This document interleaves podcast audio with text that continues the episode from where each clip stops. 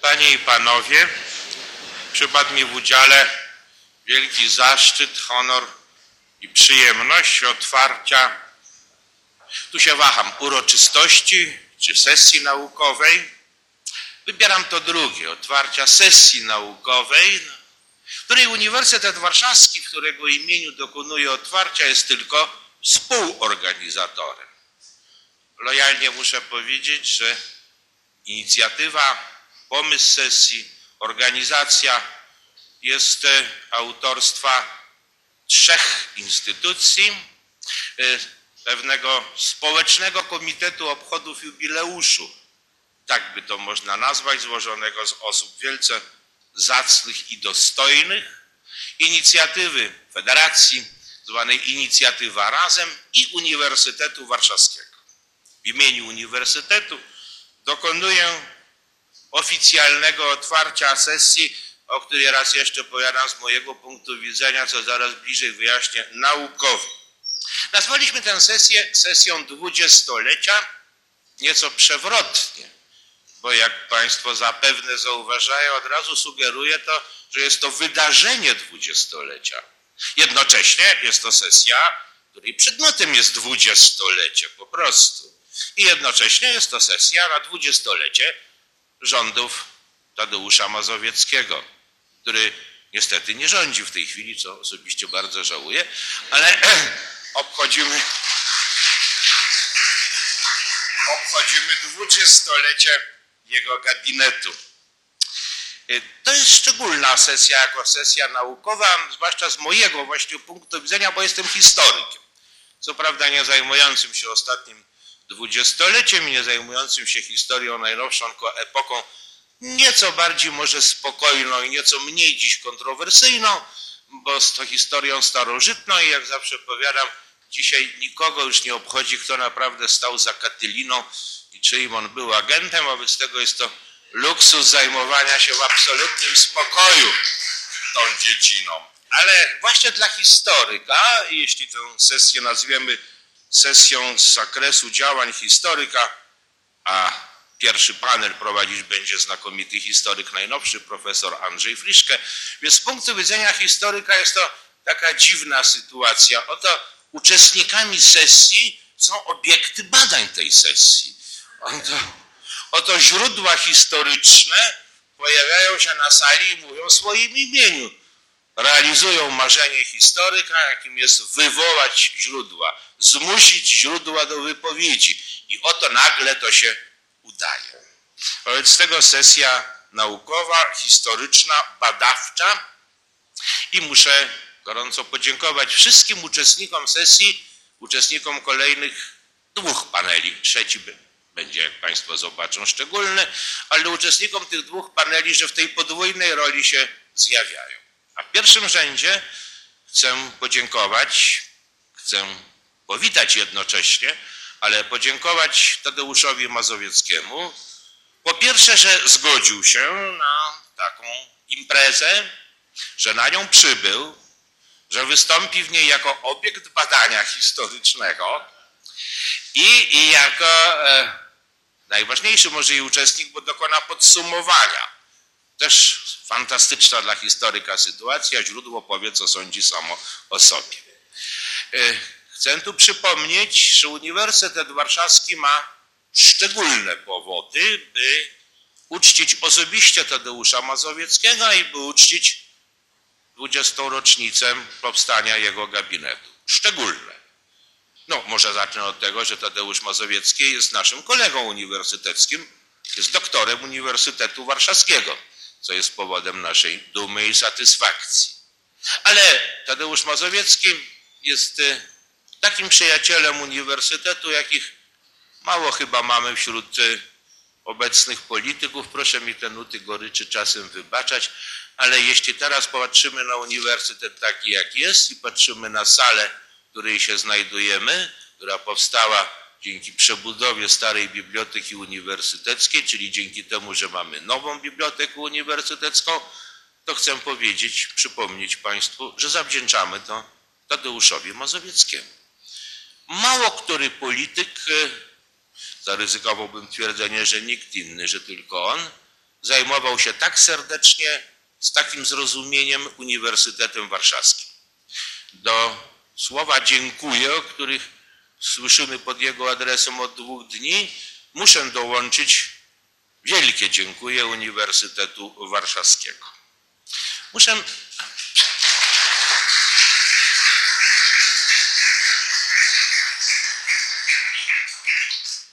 Muszę przy tym powiedzieć, że osobiście jestem wzruszony, otwierając tę sesję, e, ze względu na przedmiot badań już szerszy, jubileusz, rocznica tak ważnego wydarzenia. Ja należę do tego pokolenia, które, by przypomnieć i sparafrazować słowa poety, urodzone w niewoli, okute w powiciu, nigdy nie sądziło nawet, że taką, przynajmniej ja nie, że taką jesień będzie miało w życiu.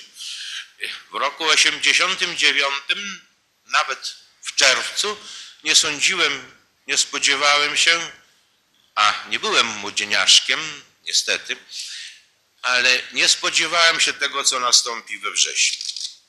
Jestem zupełnie świadom, że 89 rok i w szczególności właśnie jesień 89 roku to najważniejsze wydarzenie w życiu mojego pokolenia. Jestem także najzupełniej świadom, że Tadeusz Mazowiecki to dla mojego pokolenia symbol. Symbol tej przemiany, tego nowego czasu, tego nowego wszystkiego, o czym tylko mogliśmy marzyć albo inaczej, o czym nigdy nie marzyliśmy.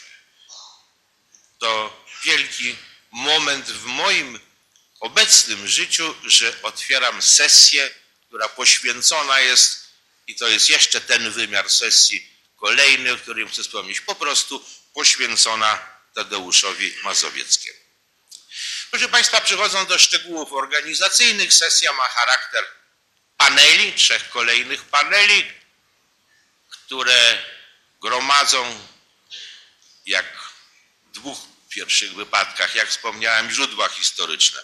Trzeci też, tylko że trzeci to źródła historyczne przyszłości, bo to młodzi będą mówić. Co również dla historyka interesujące, oto futurologia, właściwie historyk, niektórzy historycy lubią w to się bawić. W każdym razie trzech paneli. Pierwszy panel jest e, z udziałem znakomitości z, od tej epoki, ministrów gabinetu Tadeusza Mazowieckiego. Panel prowadzić będzie profesor Andrzej Friszke, któremu w tym momencie oddaję przewodnictwo.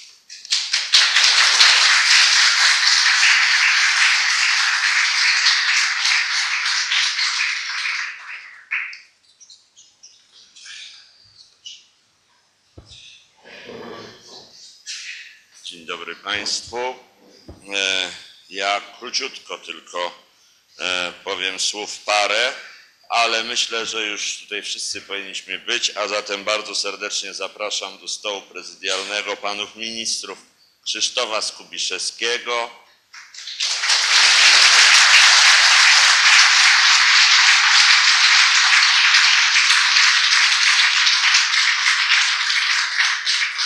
pana wicepremiera Leszka Balcerowicza,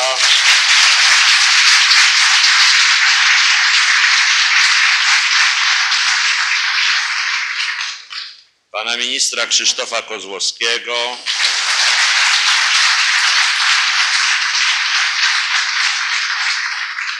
pana ministra Aleksandra Hala.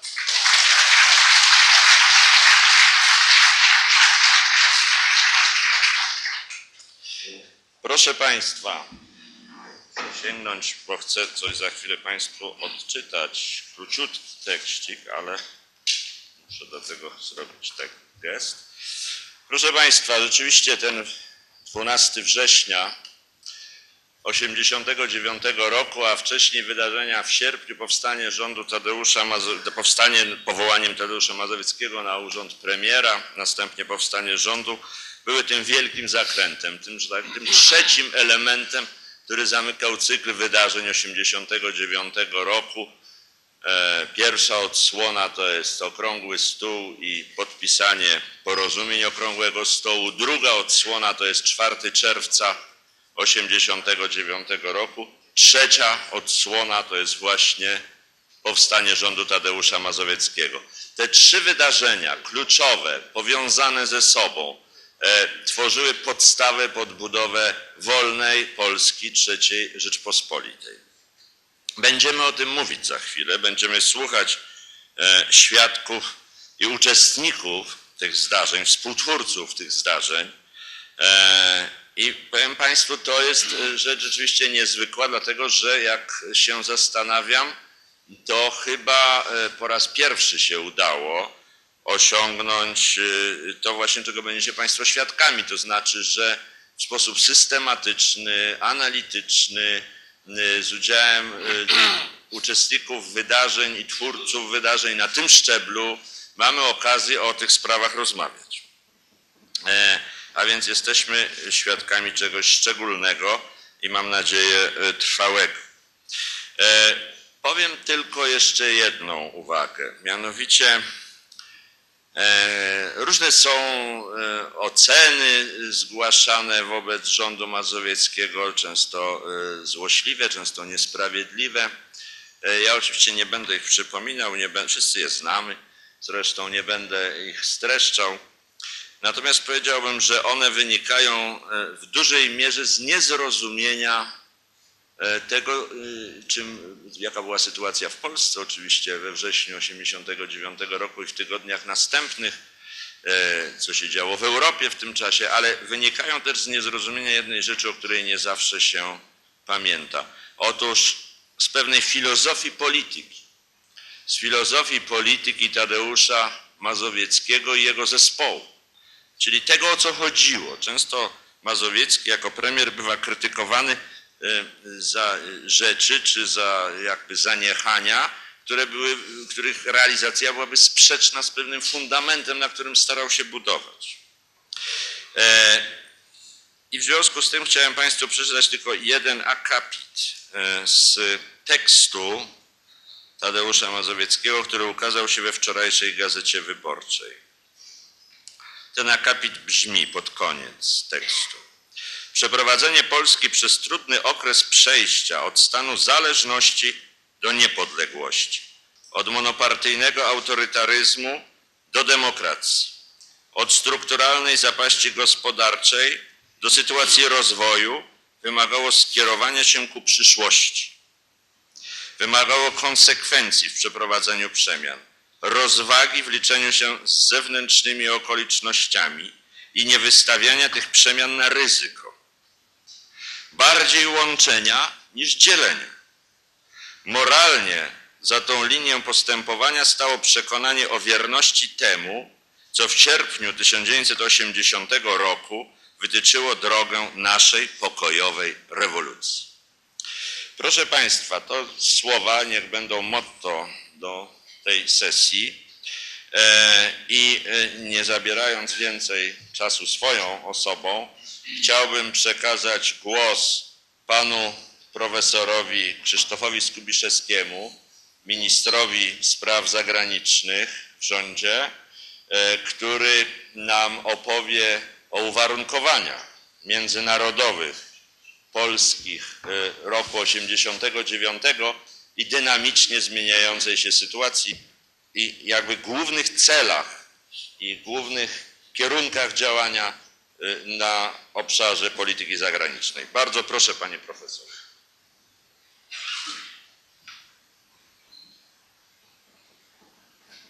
Panie Przewodniczący, y, Panie Premierze Mazowieckim, Panie Wicepremierze Pawlak w obecnym rządzie, Panie i Panowie.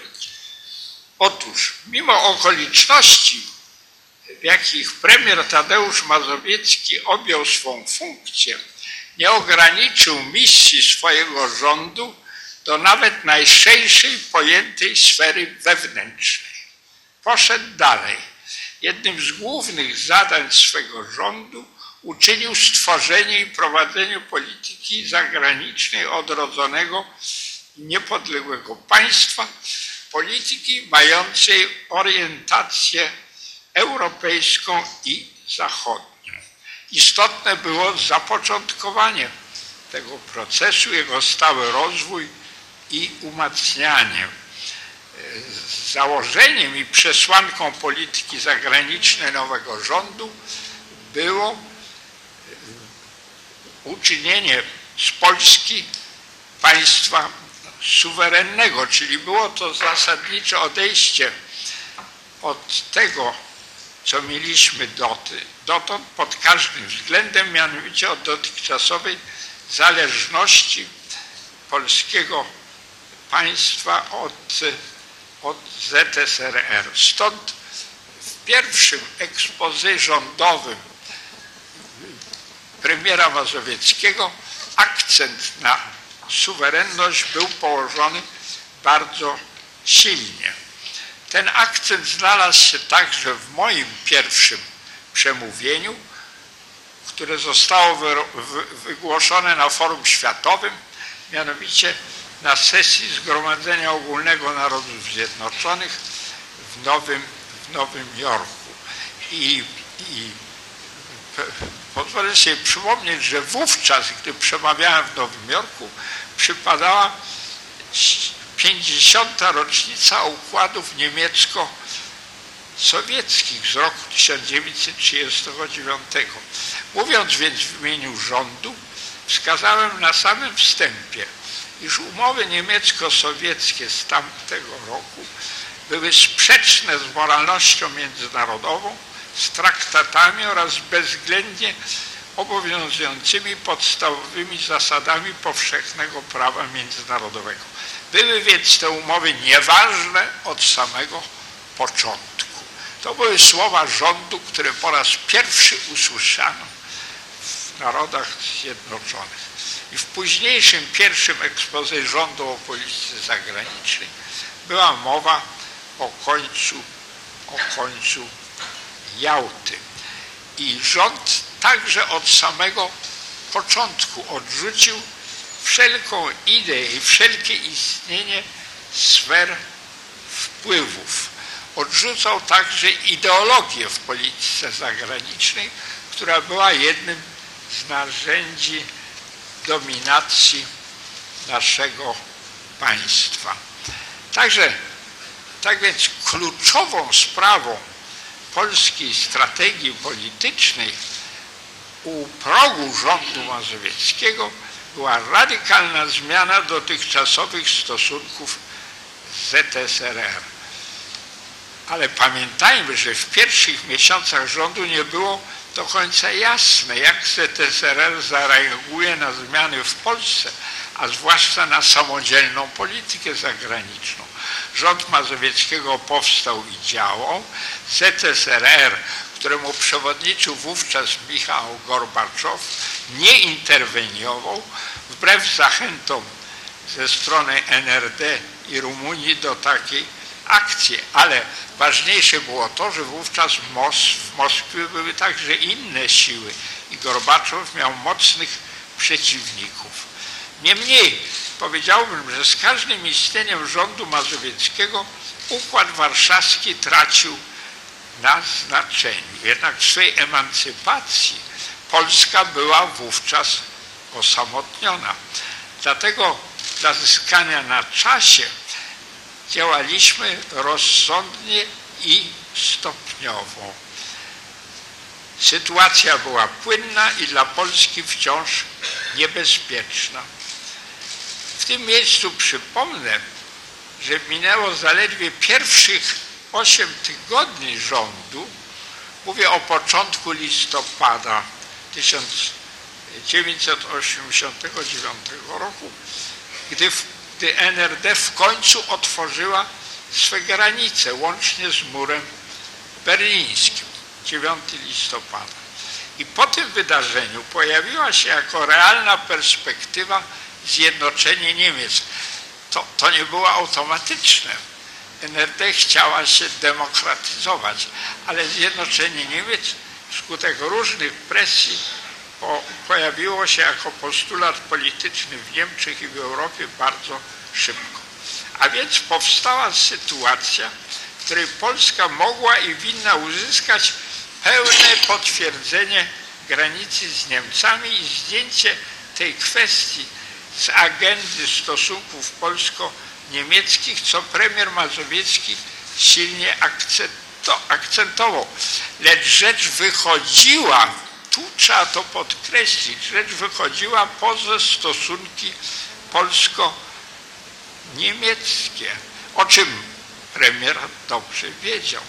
Mimo bowiem układu normalizacyjnego z roku 1970 ZSRR wciąż jawił się jako gwarant granicy na Odrze i Nysie. Wspomniałem o umowie między Polską, między PRL a, a RFN z roku 1970. Otóż to jawienie się ZSRR jako gwaranta granicy na Odrze i Nysie utrzymywało zależność Polski od pewnego stopnia od ZSRR w tej bardzo istotnej materii i z tą zależnością należało skończyć, aby wzmocnić naszą pozycję.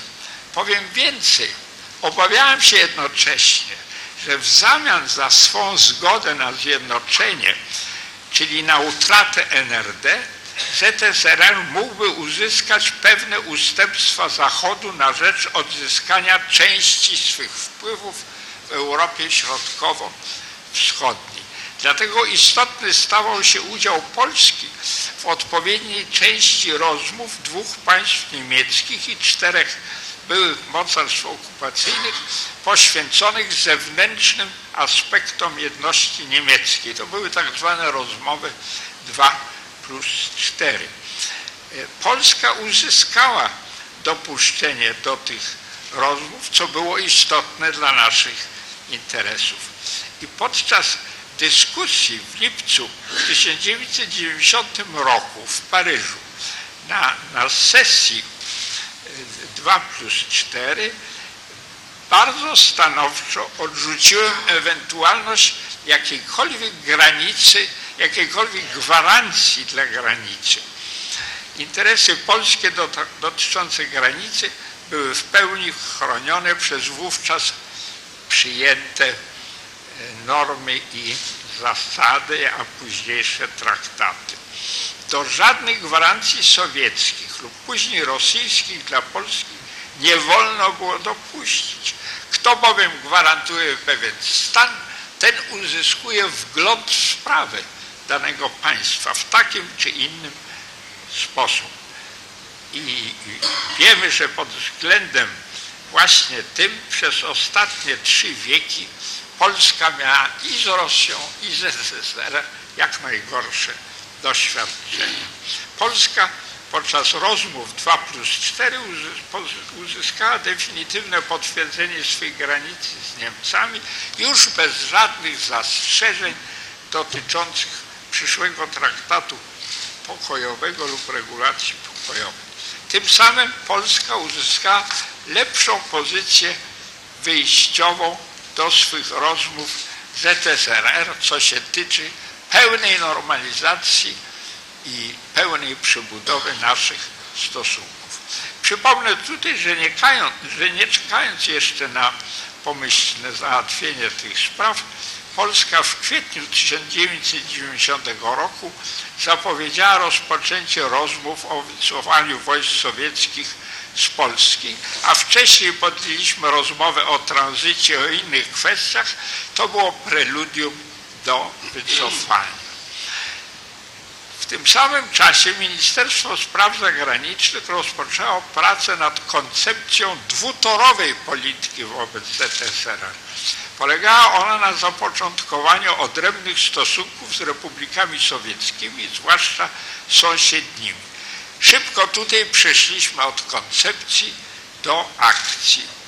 Tutaj wskażę na moje wizyty w Federacji Rosyjskiej, na Ukrainie i na Białorusi oraz na deklaracje podpisane z Federacją Rosyjską i z Ukrainą w tym czasie. Był to zwłaszcza początek naszych bliskich stosunków z Ukrainą. Przypomnę, że wcześniej, zaraz po akcie Rady Najwyższej Litwy o przywróceniu niepodległości z dnia 11 marca 1990 roku, rząd Mazowieckiego w osobnej uchwale poparł te aspiracje. A cała polityka dwutorowa z jednej strony ZSRR, z jednej strony Republiki dała początek polityce polskiej wobec jej wschodnich sąsiadów. Powiem nawiasem, że była to zupełna nowość w ówczesnej polityce e, europejskiej. Można powiedzieć, że to nie była nowość. Różni myślicieli pisali o tym wcześniej, ale tu znaleźliśmy się na gruncie realnej polityki, to było istotne. Otóż ten rezultat, o którym już wspomniałem, osiągnięty w rozmowach 2 plus 4, poprawił pozycję Polski wobec ZSRR i w, w sierpniu 1990 roku rząd przesłał notę do Moskwy w sprawie wycofania wojsk. Tutaj natrafiliśmy na pewne trudności w terminach, mianowicie w, w, tym, w tym samym mniej więcej czasie kanclerz niemiecki Helmut Kohl wyraził zgodę na pobyt wojsk sowieckich w Niemczech Wschodnich aż do roku 1994. To utrudniało nasze rozmowy w zakresie szybszego, szybszego terminu. Osobnym zadaniem było rozwiązanie układu warszawskiego. Moim zdaniem, i to zdanie zostało przyjęte później przez wszystkich uczestników, należało dążyć do rozwiązania układu za zgodą wszystkich stron nie poprzez jednostronne deklaracje. I tak się w końcu stało, aczkolwiek nie wykluczałem także możliwości wystąpienia z układu wcześniej przez trzy państwa, mianowicie przez Czechosłowację, Węgry i Polskę i jako prawnik przygotowałem tutaj pewne rozwiązania dla tych trzech państw we wrześniu 1990 roku miałem rozmowę w cztery oczy z węgierskim ministrem spraw zagranicznych Gezą Jeseńskim i w czasie tej rozmowy postanowiliśmy podjąć konkretne kroki prowadzące do rozwiązania układu. Także w okresie rządu mazowieckiego tutaj weszliśmy na właściwy tor. I drugą, drugą materią, co się tyczy stosunków dwustronnych, to oczywiście były stosunki niemieckie. Zjednoczenie przynosiło zmianę geolityczną, geopolityczną Polski. Stawała się ona sąsiadem wspólnoty europejskiej i obszaru Sojuszu Północnoatlantyckiego, a ze względu na naszą politykę europejską waga tej zmiany była ogromna szanse Polski na wiązanie się z Zachodem powiększały się i, tutaj mogliśmy uzyskać istotne wsparcie dla naszej polityki ze strony Niemiec. Niemcy bowiem zarzuciły już wówczas, wówczas swoją dawną politykę prowadzącą do uzyskiwania centralnej pozycji w Europie, którą zapoczątkował kanclerz Bismarck i którą kontynuowali niektórzy jego następcy. Tak więc nadszedł czas, aby mówić, i to czyniłem bardzo konsekwentnie, o wspólnocie interesów polsko-niemieckich. Oczywiście była też wspólnota wartości. Niemniej, ja kładłem nacisk na wspólnotę interesów, dlatego że zawsze byłem zwolennikiem realnej i praktycznej polityki. Przy czym kładliśmy wówczas nacisk na to, co nas łączy, nie zapominając oczywiście o różnicach, które staraliśmy się rozwiązywać. I tu przechodzę do naszej orientacji europejskiej, zachodniej.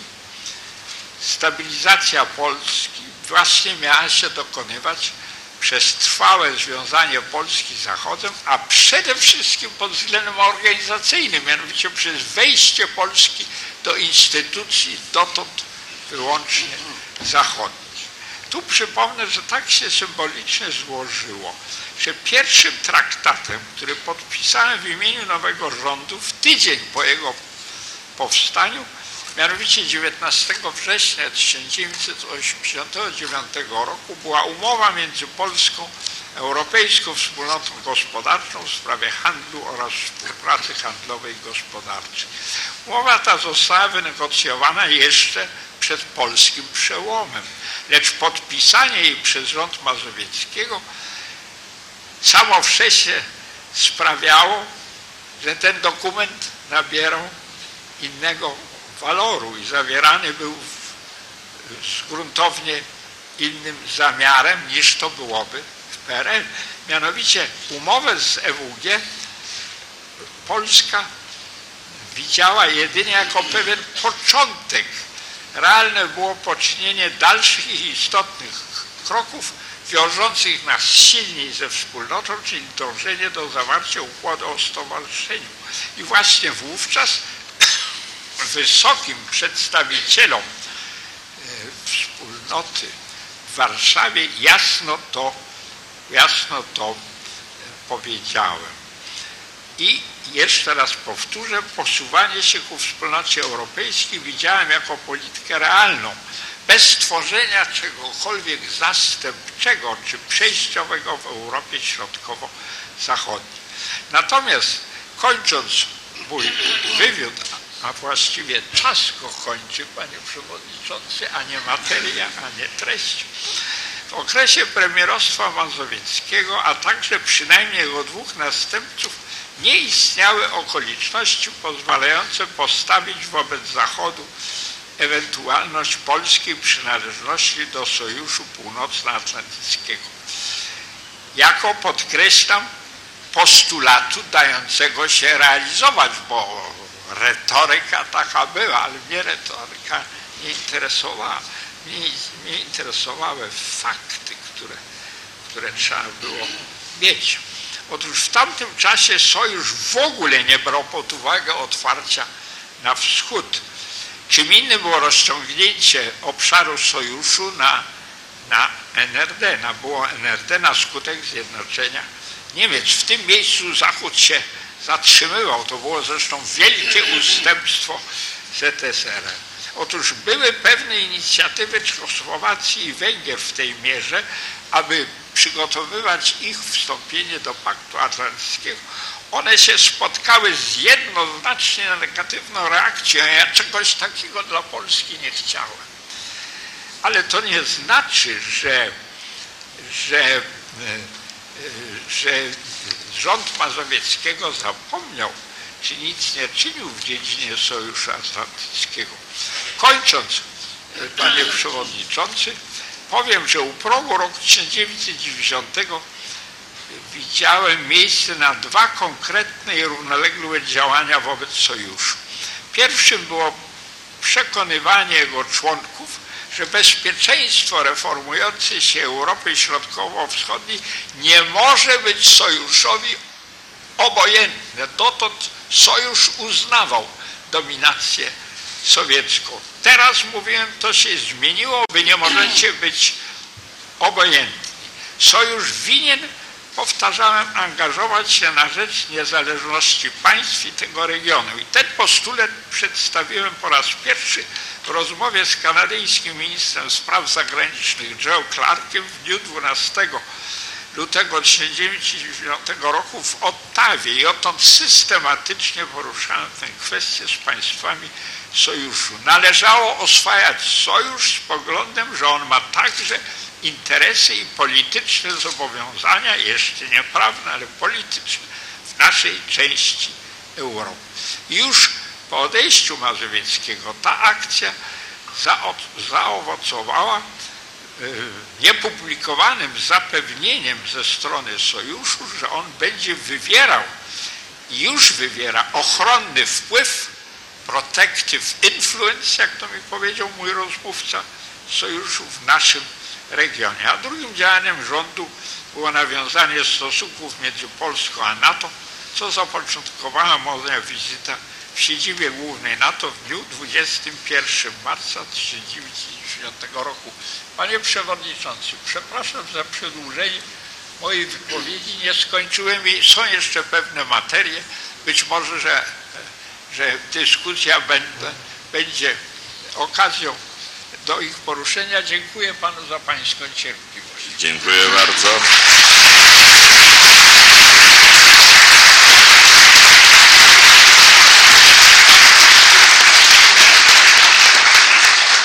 E, Panie, e, panie ministrze, panie profesorze, będziecie Państwo też jeszcze mieli okazję przy podsumowaniu na pewno po dyskusji, więc jeszcze wrócimy, jeszcze będzie Pan miał głos. Natomiast ja jeszcze, nim oddam głos profesorowi Balcerowiczowi, chciałem powiedzieć parę słów takich. Mianowicie, ta, jak czytam różne opracowania dotyczące e, tego czasu i polskiej polityki zagranicznej, to z tego się wyłania obraz oczywiście pewnych ram i ograniczeń, w których ta polityka się odbywa i porusza. No oczywiście jasne, że problemem podstawowym była kwestia zależności od ZSRR, zrzucenia tej zależności, wydobycia się spod, tej, spod tego uzależnienia. Ale ona też, y, działania na tej drodze, mniej lub bardziej spieszne, były uzależnione i powiązane z całym kompleksem związanym z problemem jednoczenia Niemiec i z problemem granicy na Odrze i Nysie oraz jej utrwalenia. Ja pamiętam, uczestniczyłem w jakichś dyskusjach po stronie Niemców, też były jakby rozbieżności, czy traktaty z roku 70 obowiązują zjednoczone Niemcy. Trybunał w Karlsruhe powiedział, że nie, prawda? Znaczy przypominamy sobie to orzeczenie. W związku z tym w sytuacji jednoczenia się Niemiec e, uzyskanie potwierdzenia tej granicy było szalenie ważne. E, e, prawda, gdyby ci krytycy mm, rozmaici rządu e, mazowieckiego, e, no tak jak oni to mówią, gdyby rząd tego zaniedbał, to przecież byłby dzisiaj straszliwie za to krytykowany. E, oczywiście uza, uz, uzyskanie potwierdzenia granicy na Odrze i Nysie e, i e, załatwienia naszych ważnych spraw przy okazji jednoczenia się Niemiec no, wymagało, że tak powiem, e, aby Polska była e, przewidywanym e, i e, dobrym partnerem głównych stron światowej polityki, w tym czasie także Związku Radzieckiego. To oczywiście ograniczało też pole manewru w pewnych teoretycznie możliwych ruchach takich bardziej ostrych. Wreszcie chciałem zwrócić uwagę Państwa na niezwykle ważną książkę wydaną przez Instytut Studiów Politycznych PAN w roku ubiegłym, a mianowicie raporty ambasadora Davisa do Waszyngtonu. To jest książka nie tak może łatwo obecna, a w dodatku wyczerpana już i nie dotyczy ściśle tego, o czym my mówimy, bo dotyczy poprzednich miesięcy. Te raporty, które zostały odtajnione i wydrukowane się kończą, jeśli dobrze pamiętam, we wrześniu właśnie, a może na początku października, ale dają wyobrażenie o celach polityki amerykańskich i obawach polityki amerykańskiej, również związanych ze zmianami w Polsce. Te obawy, najprościej, że tak powiem, e, streszczając, sprowadzały się do tego, żeby nie nastąpiło zaburzenie, żeby nie nastąpiło zaburzenie w relacjach wschód-zachód i żeby mógł się e, ewolucyjnie i spokojnie toczyć proces odprężenia w relacjach światowych. E, I oczywiście wsparcie polskich przemian, radosne wsparcie polskich przemian. Davis tu był, że tak powiem, wielkim ich e, i e, prawda, kibicem, jeśli tak wolno powiedzieć, i może nawet e, pomagał nam bardzo. Natomiast, e, natomiast oczywiście też się troszczył, żeby to nie wypadło spod kontrolowanego rozwoju wydarzeń. I przechodząc teraz do, e, nim oddam głos profesorowi Balcerowiczowi, to bym powiązał tę pierwszą wypowiedź z drugą, jakby podsuwając pewne wątki, które, o których za, nie, zawsze trzeba pamiętać. Znaczy, że Polska była też zależna w sensie ekonomicznym od świata.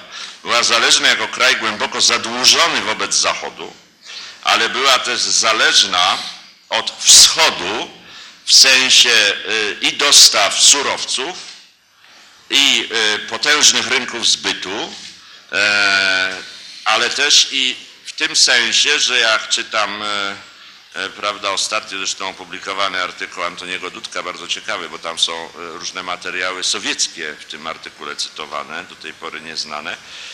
E, Rosjanie jesienią 89 roku, znaczy Sowie- Sowieci właściwie należało powiedzieć, e, bo to biuro polityczne, e, zastanawiali się nad tym, żeby Polskę jednak zmusić e, wraz z e, ewolucją demokratyczną do przejścia na rozliczenia w walutach światowych i po cenach światowych. No co oczywiście dla polskiej gospodarki nie było takim bagatelnym problemem, jak myślę.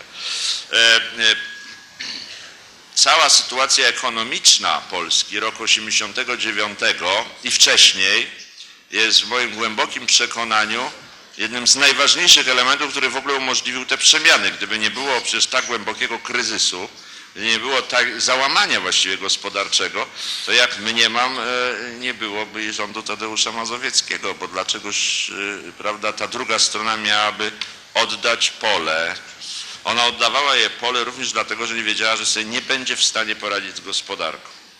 No i tu się zaczyna, że tak powiem, wielka misja pana profesora Balcerowicza, któremu oddaję głos. Dziękuję bardzo. Proszę Państwa, skoro to jest sesja wspomnieniowa, to też zacznę krótko od wspomnień. Do dziś dnia nie wiem, dlaczego zgodziłem się na propozycję Tadeusza Mazowieckiego, żeby, jak on to łaskawie się wyraził, jego Ludwikiem Erhardem, ale wiem, co do tego się przyczyniło. E, Po pierwsze, świadomość, że pewien kierunek, cel zmian, który uważałem za niezbędny, będzie generalnie akceptowany. Wielką rolę odegrał Walde- Waldemar Kuczyński. Tadeusza Morawieckiego nie znałem, Waldka Kuczyńskiego jako wybitnego ekonomistę znałem. Mieliśmy okazję pisać po tym, jak się już zgodziłem, fragmenty części gospodarczej ekspoze Tadeusza Morawieckiego i ten duch, że za stanem e, złem gospodarczym trzeba walczyć radykalnie, tam był już widoczny. Po drugie dlatego, że miałem podstawy przypuszczać, że będę miał oczywiście w konsultacji z premierem możliwość kształtowania ekipy gospodarczej. Pojedynki nie robi się rewolucji, w tym gospodarczej. I zatem zaraz o tym powiem, bo to, jest, to był zasadniczy czynnik. I wreszcie po trzecie, że przez przypadek w jakiejś mierze wraz e, z osobami, z którymi wcześniej pracowałem, zrobiliśmy spore zadanie domowe. Zadanie domowe polegało na zastanawianiu się, bez nadziei, że ustrój w Polsce się szybko zmieni, co by można było zrobić, gdyby się zmienił. Takie hobby, które było tamtedy całkowicie nieużyteczne, ale przez przypadek historii okazało się użyteczne. Więc przypomnę, bo to z punktu widzenia historii jest istotne, że udało mi się namówić wówczas młodych jeszcze ekonomistów, koniec drugiej połowy lat 70., do stworzenia nieformalnego zespołu, który na początku uznał, że nie zapowiada się, żeby Związek Radziecki zniknął, ale że może jednak coś się da poprawić w tej gospodarce. Tu jest, do zespołu należał Marek Dąbrowski, tu obecny i potem został moim pierwszym zastępcą w Ministerstwie Finansów. Do zespołu dołączył e, do zespołu dołączył Stefan Kawalec, który moim potem był najbliższym, chyba mogę powiedzieć, doradcą. I zastanawialiśmy się, jak prywatyzować już wcześniej, zanim to było możliwe. Zespół, to mogę teraz ujawnić, obejmował również osoby, które przeniknęły do innych ekip gospodarczych. Jana Olszewskiego. Układ działał już wówczas. To był nieżyjący, to jest nieżyjący Jerzy Symont i Tomasz Gruszecki. Teraz, e, czyli zadanie domowe polegało na tym, że najpierw próbowaliśmy jakoś reformować socjalizm, potem w dalszym ciągu zakładając, że, że Związek Radziecki się nie rozsypie, w latach 80. zajęliśmy się innymi kwestiami, jak wyjść z głębokiej, z galopującej inflacji, jak liberalizować, jak prywatyzować. W związku z tym, bez tego nigdy bym się nie zgodził oczywiście. To było kompletnie, kompletnie nieodpowiedzialne. No i teraz zespół, który był związany e, z tym pierwszym okresem, do, który się poszerzał. No, taka, takie okazje pozwalają na podkreślenie roli osób, które czasami są w cieniu.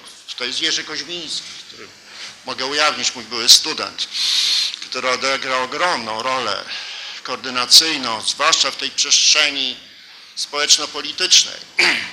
Współautor pierwszego pierwszego przemówienia i też autor znakomitych wynalazków, jak mieć codziennie badać puls opinii publicznej, jeśli, jeśli w sytuacji, kiedy jeszcze nie ma ośrodków, jest jej badania. Badać opinię taksówkarzy. tak dalej.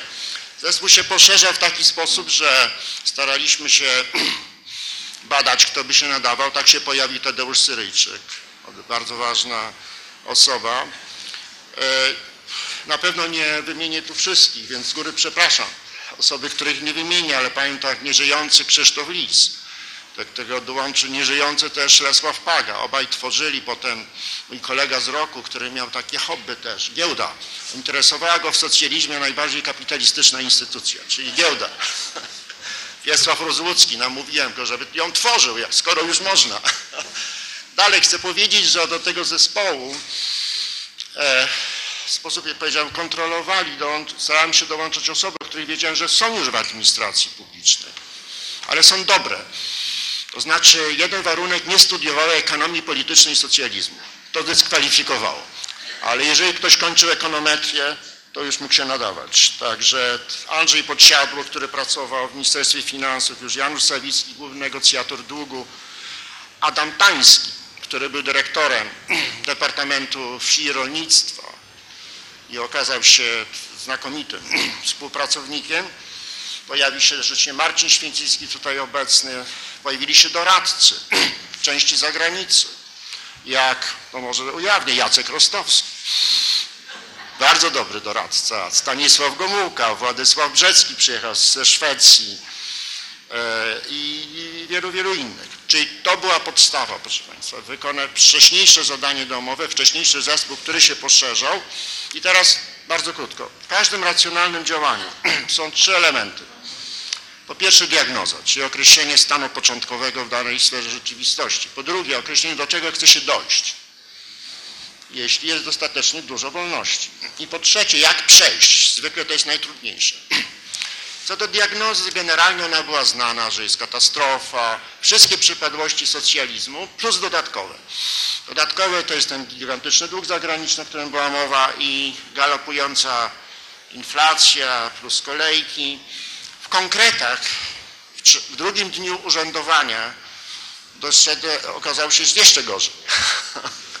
Na przykład dowiedziałem się, po pierwsze, że rezerwy dewizowe nie istnieją praktycznie i zabraknie elementarnych lekarstw. Ludzie będą chorować, umierać. No to trzeba było natychmiast negocjować e, z Zachodem, żeby pożyczka była. Dowiedziałem się, że nie ma tych oszczędności dewizowych, które ludzie składali w bankach.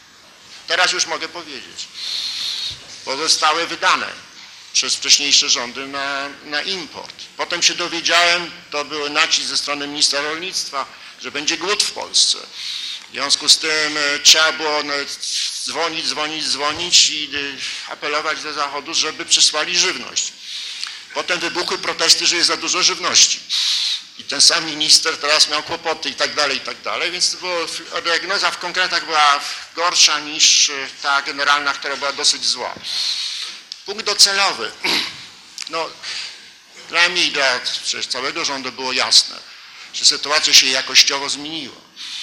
Że już nie musimy szukać trzeciej drogi, czy jakiś pomiędzy socjalizmem i kapitalizmem, że idziemy w kierunku kapitalizmu, który wówczas nazywaliśmy ostrożnie gospodarką zachodniego typu, ze względu na to, że kapitalizm się jeszcze ciągle źle i ludziom kojarzyć. Pamiętajmy, że to jest termin, y, który jest wynaleziony przez jego wrogów, czyli socjalistów. E, ale generalnie to była jasność. Ja pamiętam, jak raz chyba przyjąłem jakąś delegację ze Stanów Zjednoczonych, zwolenników własności pracowniczej, która przedtem wydawała się naj, najlepszym rozwiązaniem wtedy, kiedy był Związek Radziecki. I oni namawiali, żeby pójść tą drogą. No moja odpowiedź była taka, najpierw wypróbujcie to sami na sobie. Więc było jasne, prawda, jeżeli kapitalizm to konkurencja, czyli otwarcie na świat, czyli stabilny pieniądz, no i możliwie niskie wydatki, z czym, z czym podatki mogą być ograniczone, z czym było najwięcej, jak się okazało, kłopotu. Prawda? To tutaj najmniej udało się zrobić, ale to wystarczało na tym pierwszym etapie jako drogowskaz. No i przejście. Tu jest, tu, to było na, najpierw problem jak? Szybko, wolno, wąskim, sekwencyjnie, wąskim frontem, szerokim frontem. Otóż tutaj nie miałem wątpliwości wraz z, z osobami, które miałem okazję pracować, że powolne odrywanie się od gigantycznej inflacji socjalizmu jest beznadziejne, to znaczy skazane na klęskę. I tu to było zrozumienie, że tylko jak po, inflacja, tak jak była w Polsce 20-50% miesięcznie, to jest jak pożar. Pożaru nie gasi się powoli, trzeba szybko. Po drugie, lata badań nad różnymi systemami gospodarczymi, jakie miałem okazję robić, reformami, doprowadziły mniej osoby, moich współpracowników wniosku, że trzeba działać szybko, jeżeli chodzi o przemiany systemowe, instytucjonalne, w tym szybko liberalizować, czyli dawać ludziom wolność. Wymienialność pieniądza jest kawałkiem wolności gospodarczej, bo kupowanie waluty od cinkciarzy to nie jest wolność gospodarcza. I tam bardzo poszerzanie wolności gospodarczej. Jak się poszerza wolność gospodarczą, to pojawia się rynek. Bo ludzie zawierają do, dobrowolne transakcje, nie muszą czekać na zgody, ani na rozdzielniki itd., itd., czyli szeroko. Szybko i szerok, szerokim frontem, zdawałem sobie sprawę, że oczywiście różne zmiany mają różną maksymalną szybkość. Tak jak w przyrodzie. Daje się szybciej opanować, stabilizować, czyli opanować gigantyczną inflację, i liberalizować, czyli dawać ludziom wolność w gospodarce, niż prywatyzować, czyli głębsze, niż budować giełdę papierów wartościowych, ale to nie był argument, żeby odkładać, skoro coś zajmuje dużo czasu, to szybko trzeba zacząć. Tak, ale wiadomo, że z konieczności, jeżeli się zacznie w tym samym czasie, to będą pewne etapy. Najpierw ustabilizowana gospodarka, ciągle jeszcze quasi-socjalistyczna i potem przechodzimy do kapitalizmu, ta druga faza była opóźniona przez pojawiające się już trochę opory, a mianowicie wobec prywatyzacji, dyskusje wobec prywatyzacji i tak dalej, ale to też poszło. No może warto też oddać, czyli szybko i szerokim frontem, gasząc jednocześnie takie różne pożary, już nie będę mówił. Pakiet pierwszych zmian został przygotowany, i, oprac, i przyjęty przez rząd przez, i przez Sejm, który rzecz zgadzam się, Sejm kontraktowy jest Sejmem wielkim z punktu widzenia najnowszej historii Polski i ta atmosfera zresztą związana z historią oczywiście nie da się tak szybko otworzyć, bo szczęśliwie nie będziemy musieli znów odzyskiwać wolności. To jest dar historii. A jak się korzysta z darów historii? Jeżeli się wykorzystuje szczególną atmosferę do szybkich reform, no, wiedząc mniej więcej w jakim kierunku zmierzać. Czyli generalnie szybko, szerokim frontem to była ta zasadnicza strategia, czasami nazywana terapią szokową. To nie jest dobra nazwa, bo ludzie się boją wstrząsów, szoków, kojarzą to z wstrząsami elektrycznymi. Raczej mówić o szybkim leczeniu. No dobrze, i co jeszcze na koniec mogę powiedzieć? O, jeżeli chodzi o realizację, przede wszystkim wiadomo było, że jest ogromnie dużo niepewności, nieredukowalne. Ja, to co mi pomagało, mogę powiedzieć teraz, to, że miałem przed oczyma zawsze taki wybór. Jeżeli pójdziemy wolno i powoli, klęska. Jeżeli pójdziemy szybko i zdecydowanie, możemy wygrać, możemy przegrać. Wariant bardzo ryzykowny jest zawsze lepszy od beznadziejnego. Trzeba zawsze porównywać.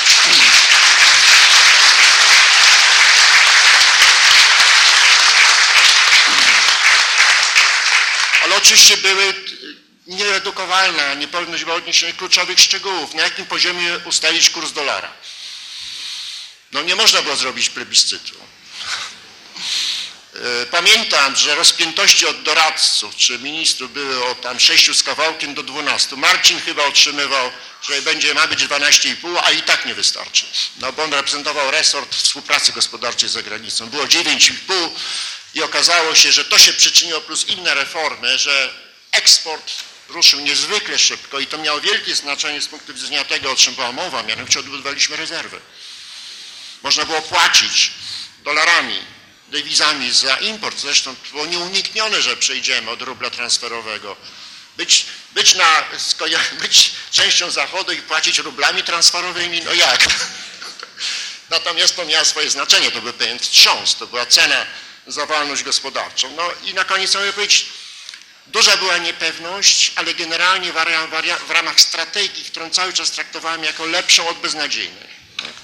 Efekty pojawiały się różnie w czasie. Najszybciej I tego się oczekiwałem z grubsza, że kolejki będą zanikać. Bardzo się cieszyłem z handlu ulicznego, nigdy się tym nie gorszyłem.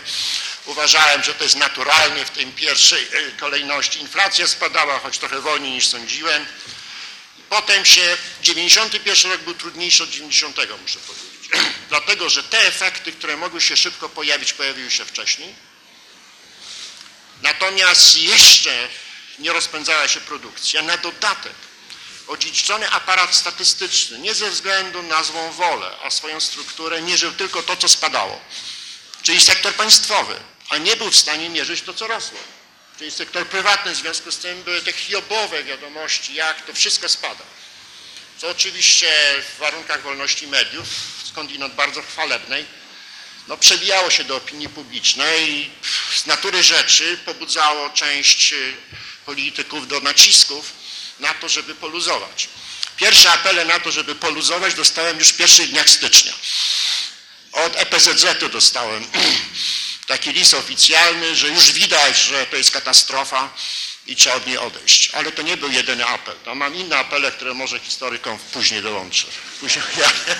Później ujawnię. Dobrze, czyli 91 rok był trudniejszy, bo zbiegły się efekty produkcyjne, jeszcze się nie pojawiały widocznie. Był wstrząs związany z rozpadem RWPG. I też trzeba powiedzieć, trzeba powiedzieć, że były też błędy. Ja z perspektywy widzę. Największe błędy, choć generalnie strategia uważam sprawdziła się w świetle badań, to największe błędy są tam, były tam, gdzie się ich nie dostrzega w opinii publicznej. A mianowicie błędy w polityce socjalnej. Uchwaliliśmy absurdalną ustawę o zasiłkach dla bezrobotnych, która dawała możliwość przechodzenia na bezrobocie od razu absolwentom. To było dwie trzecie przyrostu bezrobocia w pierwszym okresie. Czyli te dwie trzecie to nie są bezrobotni w świetle definicji zachodnich. I to oczywiście była następna hiobowa wiadomość, jak tu program, ten program generuje gigantyczne bezrobocie. Potem się udało jakoś to odkręcić. Będę były także, jeżeli chodzi o wysokość e, indeksacji emerytur.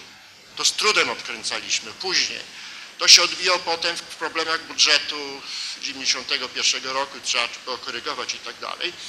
Ale trudno było oczekiwać, że jakichś tam błędów nie, nie będzie. Na koniec, proszę Państwa, no, oceniamy działania przez racjonalne porównania, a nie przez nasze osobiste sentymenty.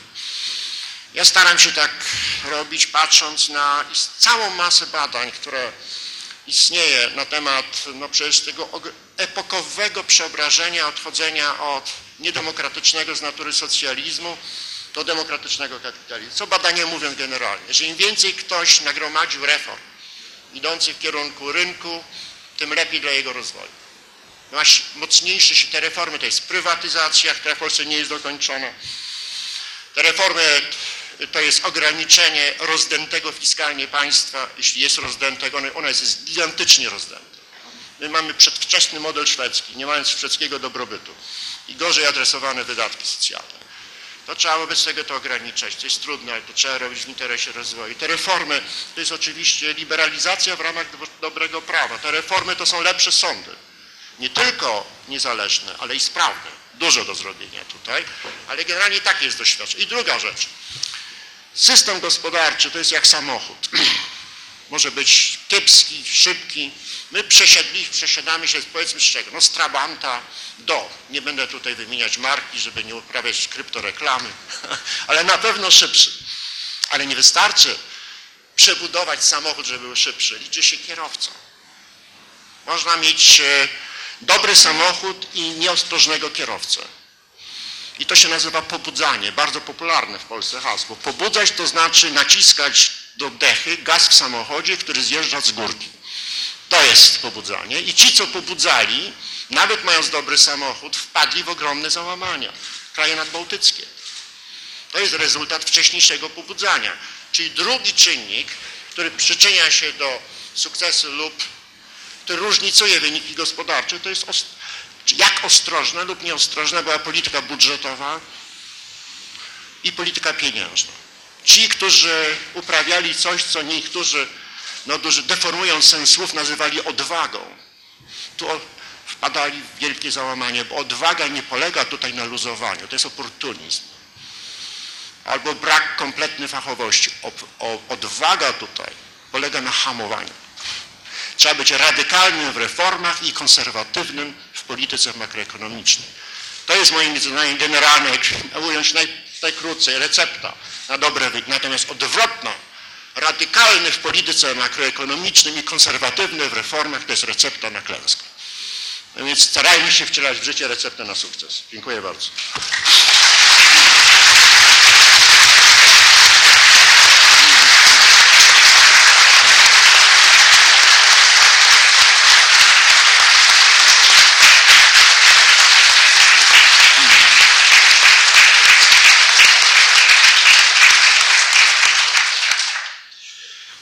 Proszę Państwa, e, jesteśmy jakby na półmetku tej debaty e, od tej strony, bez Państwa jeszcze udziału, ale ja bym powiedział, to, są, e, to jest pewna granica w tym sensie, że do tej pory mówiliśmy o zmianach generalnych, które zmieniały charakter tego kraju w sensie głębokim instytucjonalnym, czyli jego tak jak opowiadał pan profesor Balcerowicz, w ogóle sposobu funkcjonowania całej ekonomii związanego z tym życia obywateli, e, no i przedtem, prawda, granic wolności państwa w relacjach międzynarodowych. To rzeczywiście były cele generalne, epokowe. E, Trzeci cel, który był też epokowy i generalny, ale bardzo uzależniony od tego, o czym słyszeliśmy, moim zdaniem bardzo uzależniony, i w gruncie rzeczy jednak wtórny w stosunku na przykład do tego, o czym profesor Balcerowicz przed chwilą mówił, a czego ja nawet nie wiedziałem, że były przejedzone oszczędności w PKO. Nie mogę powiedzieć. E, to, e, to proszę Państwa, to jest ta, ta, ta druga sprawa, którą się określała przekształcenie politycznego systemu wewnętrznego.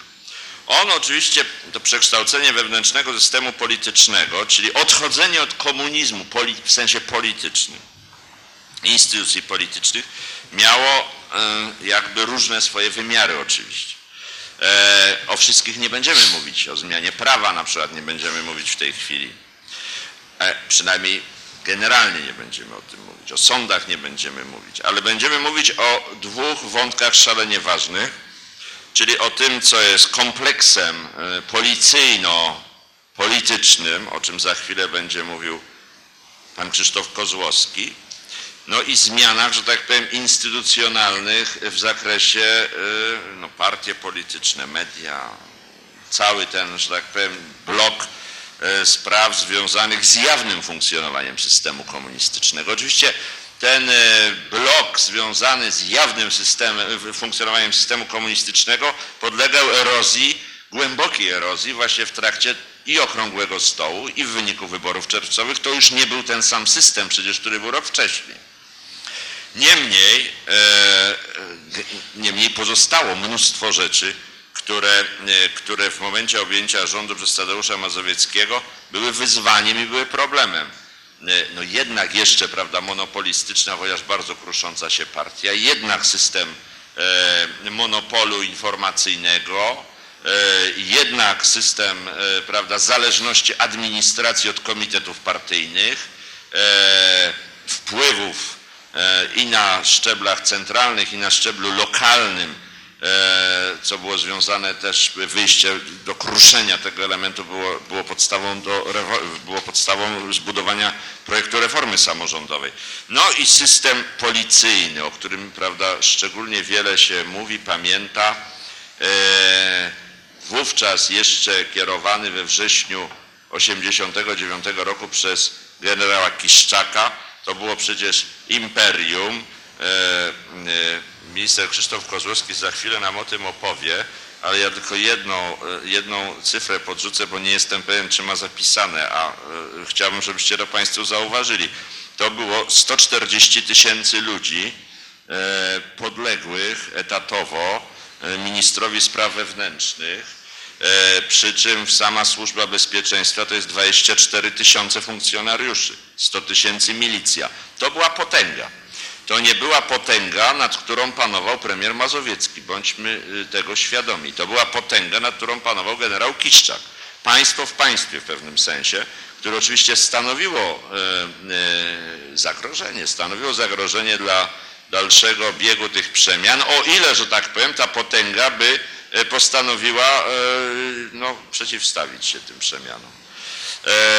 Do rozmontowania tej potęgi, kiedy było można, a było można po dokonaniu, y, po dokonaniach y, wiosny czy jesieni narodów, po rozwaleniu się systemu e, w pozostałych państwach bloku sowieckiego oraz w konsekwencji też chyba po rozwiązaniu PZPR w styczniu, można było próbować tą potęgę rozmontowywać, czym zajmował się pan minister Krzysztof Kozłowski, którego bardzo proszę o głos.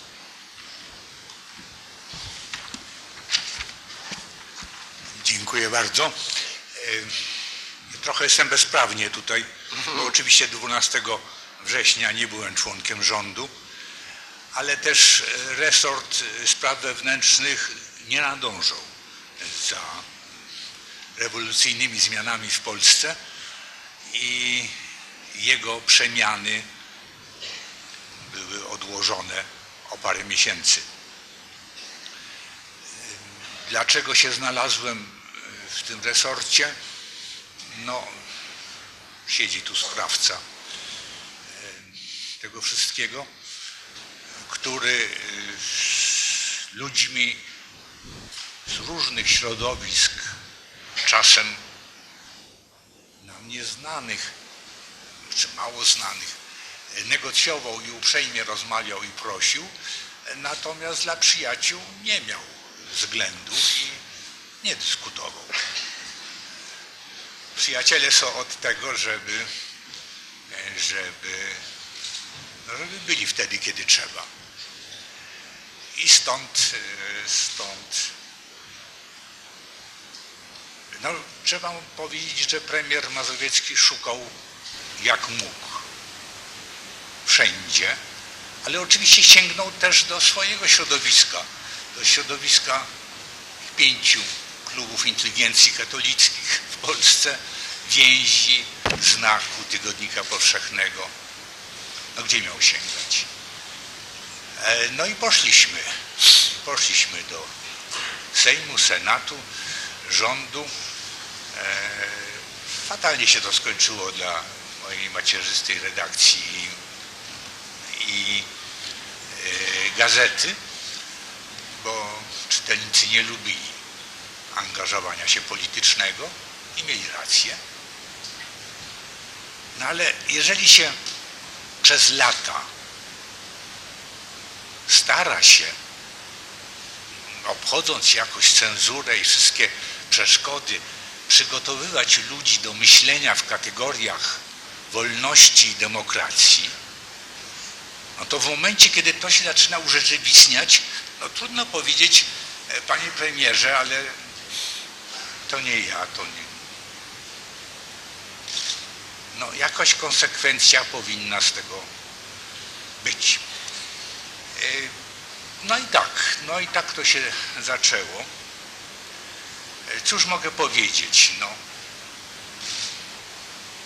wszystko, co, wszystkie moje wrażenia z pierwszych tygodni i miesięcy w resorcie, to świadomość no, taka dogłębna, jakaś dojmująca, że zastaliśmy obce państwo w sensie kadrowym, w sensie mentalnym, w sensie strukturalnym.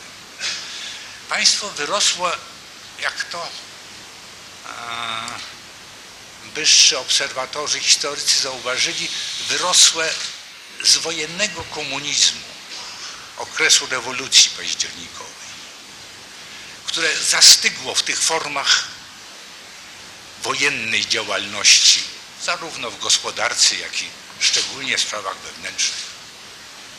I nigdy nie stało się normalnym państwem, czy przypominającym normalne państwo. I cały wysiłek, to w skrócie mówiąc ucywilnienie resortu spraw wewnętrznych, które było do gruntu mundurową instytucją, no właśnie z czasów komunizmu wojennego. ucywilnienie to znaczy przywrócenie czy stworzenie kontroli cywilnej, ale przede wszystkim zmiana sposobu myślenia. No przecież e, mój przełożony, bo poszedłem w pierwszej fazie jako wiceminister do resortu, mój szef, generał Czesław Kiszczak, powiedział, no proszę pana, bo były kłopoty, nie chcieli mnie wpuścić tam na bramie, no bo, no bo, bo niby dlaczego mieli mnie wpuścić? E, Że ja tu pracuję, ale gdzie pan pracuje, to bzdura. E, Więc wreszcie wpuścili i e, generał mówił, no musimy panu wystawić legitymację. Ja pomyślałem o tym, mówił generał Kiszczak i pomyślałem, że będzie taktownie, jak panu dam e, legitymację milicji obywatelskiej, a nie służby bezpieczeństwa. Bo tylko te dwie legitymacje funkcjonowały. Nie było miejsca dla takich zwierząt, jakie wymyślił Tadeusz Mazowiecki, tam wpuścić. E, Więc do dzisiaj mam legitymację, e, że obywatel KK jest funkcjonariuszem milicji obywatelskiej w stopniu podsekretarz stanu.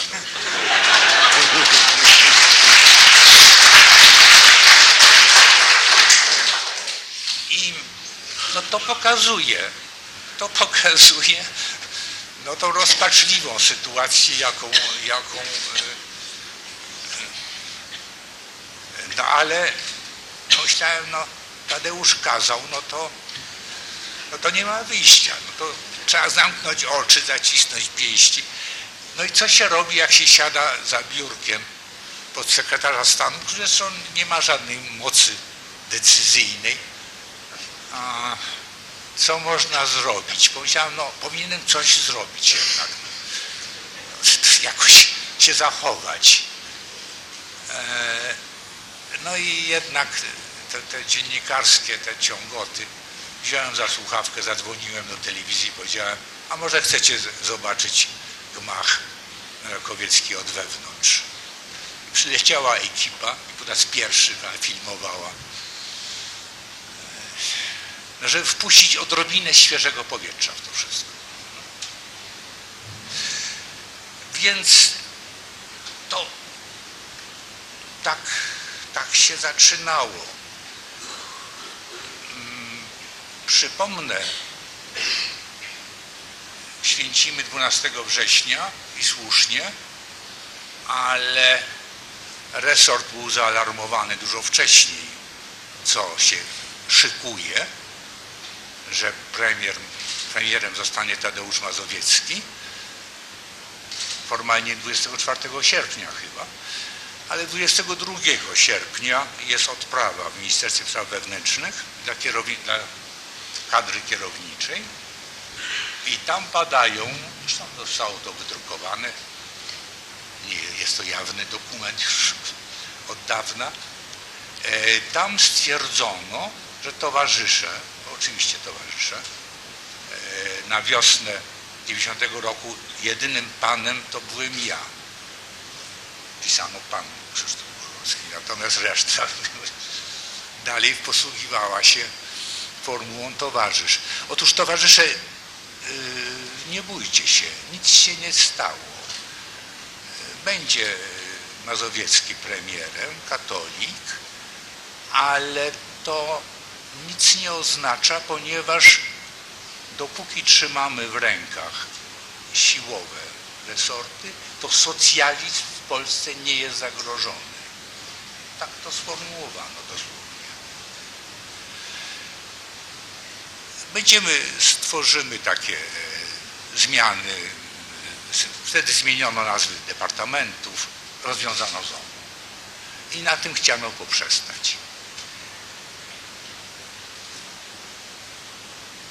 Co w związku z tym było takim pierwszym naczelnym zadaniem? które- Działać inaczej, za wszelką cenę działać inaczej niż moi, a potem nasi poprzednicy, bo było, było ściągnąłem już trochę więcej ludzi. Inne cele, inne metody. Nawet bardziej niż zmiany personalne, zmienić sposób myślenia i szczec się, szczec się pokusy odwetu, zemsty. Nie tędy droga.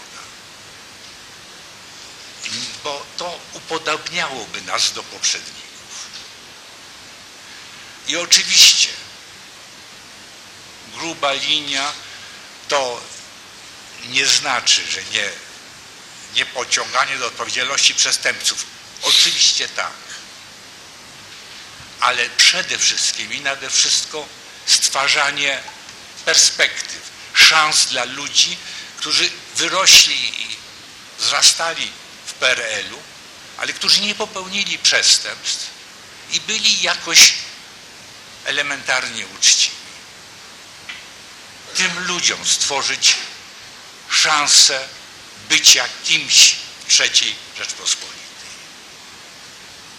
I obawiam się, że wpędziliśmy, mówię my, aczkolwiek starałem się funkcjonować trochę inaczej. Eee, Wpędziliśmy trochę ślepy zaułek wielu ludzi wyrosłych w PRL, którzy przerażeni zmianami cztery lata potem głosowali na SLD. Za mało. Nie za mało rozliczaliśmy, tylko za mało stwarzaliśmy wyraźnej szansy.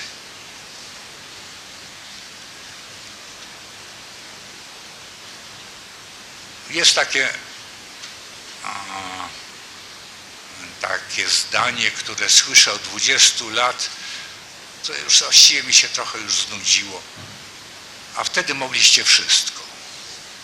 Potem przez 20 lat jak gdyby już nie było takich możliwości, jakoś, jakoś to nie, nie dało się. Ale wtedy mogliście wszystko. E, Mogliśmy wiele, ale e, sądzę, że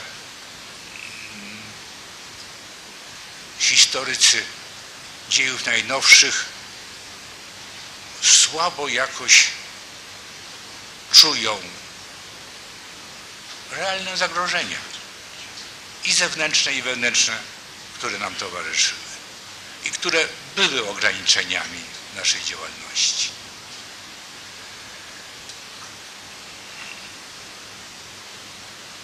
Naj, najkrócej biorąc, była mowa tutaj o wojskach radzieckich, jeszcze wciąż radzieckich w NRD i ich wycofywaniu do Rosji. To było 26 dywizji, z tego kilka, dobrych kilka pancernych, a reszta zmotoryzowanych. Yy, Powołano wówczas taki komitecik do technicznej, ewentualnej e, koncepcji wycofania przez Polskę. Pan premier Mazowiecki e, oczywiście mnie wsadził do tego i mm, pamiętam te rozmowy z generałami radzieckimi, którzy pokazali nam taką mapę i takie strzałki przebiegające przez Łódź, Warszawę, że oni będą tędy maszerować, czyli jechać na tych gąsienicach. Próbowaliśmy tłumaczyć, że przez miasta to może nie, może wokół miast, a może nie drogami, bo rozjadą do reszty, tylko może koleją. E, Tamta strona miała koncepcję wyraźną i oświadczała, że słuchali grzecznie, potem mówili, a my i tak przejedziemy. Otóż co ma zrobić suwerenne, niepodległe państwo, które dowiaduje się, że przez jego terytorium ma przejechać 26 dywizji. E, Wówczas stan sił e, naszych było chyba 12 niecałkiem ukompletowanych dywizji. E, Czyli mm, starcie raczej nie wchodziło w grę. I co, co można, jak można reagować i do dzisiaj słyszę, że trzeba się było zajmować teczkami i tajnymi współpracownikami. Zawsze mówię, że miałem parę spraw pilniejszych na głowie. E, Z tymi dywizjami to oczywiście opatrzność zawsze e, nad tym krajem czuwała i wtedy też e, ostatecznie zniechęcili się i stworzyli taki most bałtycki i przerzucili promami do Rygi, a przez Polskę e, transportem kolejowym, natomiast w minimalnym stopniu kołowym. No a z drugiej strony na naszych oczach walił się Związek Radziecki. I perspektywa, że tam dojdzie do krwawych starć, a w efekcie e, fala, ogromna fala zdesperowanych, spanikowanych ludzi przewali się przez Bóg, no była całkiem, całkiem realną perspektywą. Co ma robić państwo, jeżeli ileś tam tysięcy ludzi znajdzie się na jego terytorium? Stworzyliśmy taką infrastrukturę w oparciu o no, wspaniały wynalazek PRL-u, który okazał się zbawienny, przynajmniej do tej koncepcji, e, czyli fundusz czasów pracowniczych. E, Pułkownik Skoczylas opracował e, sposób zagospodarowania, rozwożenia ludzi i tak Sytuacja była taka śmieszna. Jak człowiek nie wie, co robić, no to tak chwyta się najprostszych e, sposobów. Myślę sobie, no wszystko, ale to te nadwiślańskie jednostki to zlikwiduje w pierwszym rzucie. Kontynuacja KBW, wojsk do walki z własnym społeczeństwem. No to już, co to, to nie. I, a szczególnie gospodarstwa rolne w Bieszczadach. Oczko w głowie resortu. E, Tam dowożono ciężkim sprzętem wojskowym na duże wysokości, bo to w lasach, w górach, e, wszystko, co trzeba, żeby uruchomić wielkie hodowlane gospodarstwa i zwożono to również. Była to, był to chyba najdroższy kilogram mięsa w skali europejskiej, jaki można sobie było wyobrazić. Nonsens, absurd. Może y, tylko hodowla dzików y, pod Ostrudą była jeszcze większym. Resortowa hodowla, żeby uzyskać y, dywizy od kapitalistycznych y, myśliwych, którzy okazali się jak zwykle normalne świnie. Nie, nie chcieli strzelać do hodowlanych dzików. No. Wszystko się załamało, to nieszczęście. Otóż y, pojechałem, błagałem wojewodę przemyskiego, krzośnieńskiego, żeby wzięli te majątki za darmo. Nie, nie, nie, proszę pana, to żadnych takich. I powiedziałem, no, no rozwalę to, zniszczę, no. nie będziemy finansować takiego absurdu. I wtedy zobaczyłem w tych izbach żołnierskich, bo to nadwiślańskie obsługiwały to, y, te owce, świnie, bydło. Y, Stały jak to w koszarach kałasze w takim stożku. I nagle błysnęła mi taka myśl, czasem człowieka oświeca coś, że jest to w gruncie rzeczy jedyna uzbrojona grupa na granicy wschodniej. Bo e, translokacja jednej dywizji z ziem zachodnich, gdzie wszystkie były, stacjonowały na wschodnią, przekraczała budżet, możliwości budżetu e, MON. E,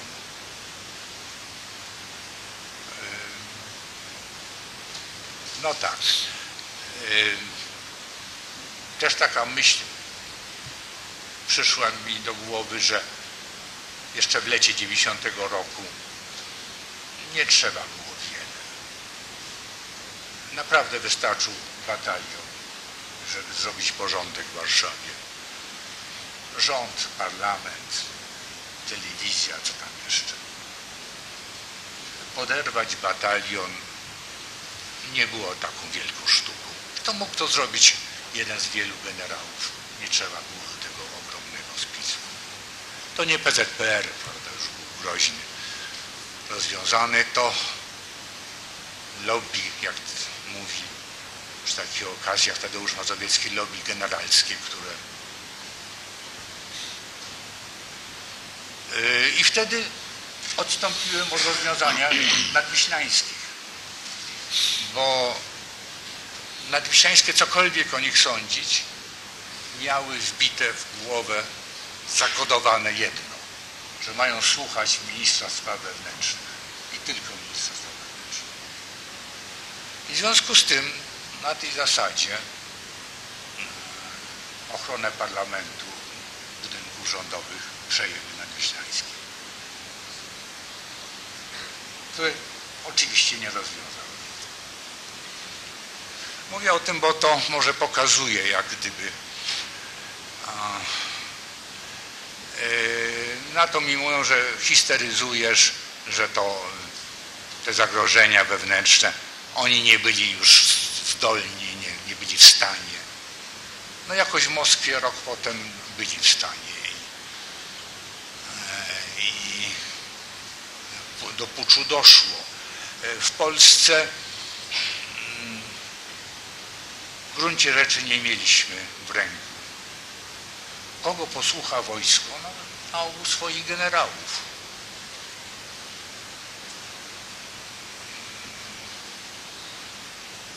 Polsce rząd był bardzo bezbronny. Mnie w resorcie zbuntowała się mm, jednostka w sile kompanii 160 ludzi. Do tego stopnia, że trzeba było zmobilizować e, siły prewencji, które były bardzo słabe, bo właśnie rozwiązano ZOMO, czyli nie było skoszarowanych sił policyjnych. No i w tym szczytnie e, zrobić porządek e, nocą, wydając ostrą amunicję, otaczając jeden z budynków szkoły. To moja wina, bo zemściło się dobra, no wspaniałomyślność. Jak się jest zbyt wspaniałomyślnym dla ludzi, to zawsze to się e, kończy fatalnie, przynajmniej dla tego, kto e, to robi. E, Więc kompanię spacyfikować byliśmy w stanie. Przy większych jednostkach mielibyśmy problemy. No co można jeszcze powiedzieć? Jak gdyby za mało było kłopotów, Tadeusz Mazowiecki e, wrócił z Ameryki i powiedział, no bo wiesz, e, w Chicago chyba e, zapewniłem, że Polska godzi się na tranzyt Żydów rosyjskich przez Polskę. Węgry odmówiły, Austria odmówiły, bano się. Tadeusz Mazowiecki powiedział wykonać. No i zaczął się tranzyt, który, jeżeli się bałem czegoś, to wtedy e, naprawdę e, bałem się tego stopnia, że ściągnęliśmy największego specjalistę od ochrony lotnisk. Był to generał brytyjski, któremu powierzono tą funkcję po Lockerbie, czyli po największym zamachu nad Szkocją. Anglicy wtedy byli wyspecjalizowani. Przyjechał, obejrzał ówczesne Okęcie, terminal na Okęciu i powiedział, bardzo był uprzejmy, że to, to chcecie chronić i zabezpieczać, ten kurnik, wybijcie sobie z głowy, prawda? Eee, daleko od Warszawy, w lesie, no to, to w ogóle ja do tego nie, nie przyłożono. A to spytałem, a czy może pan trzy dni poczekać, no bo znalezienie takiego lotniska to musi potrwać chwilę. No no dobrze, świetnie. A może pan by chciał coś zrobić w Polsce? A on mówi, tak, ja mam takie marzenie, żeby poszczelać z broni e, sowieckiej. No to zadzwoniłem do admirała, ministra obrony ówczesnego i, i minister e, udostępnił poligon. Tylko powiedział, czy armaty, czołgi, czy co ten klient chce. Ja bawił się jak mały chłopiec. E, rozwiązano wówczas pułk lotniczy e, na ziemi lubuskiej i tamtejszym lotnisku on mm, chciał przekazać. Pojechaliśmy, był zachwycony, powiedział jak to jeszcze zabezpieczyć. Wszystko było cacy.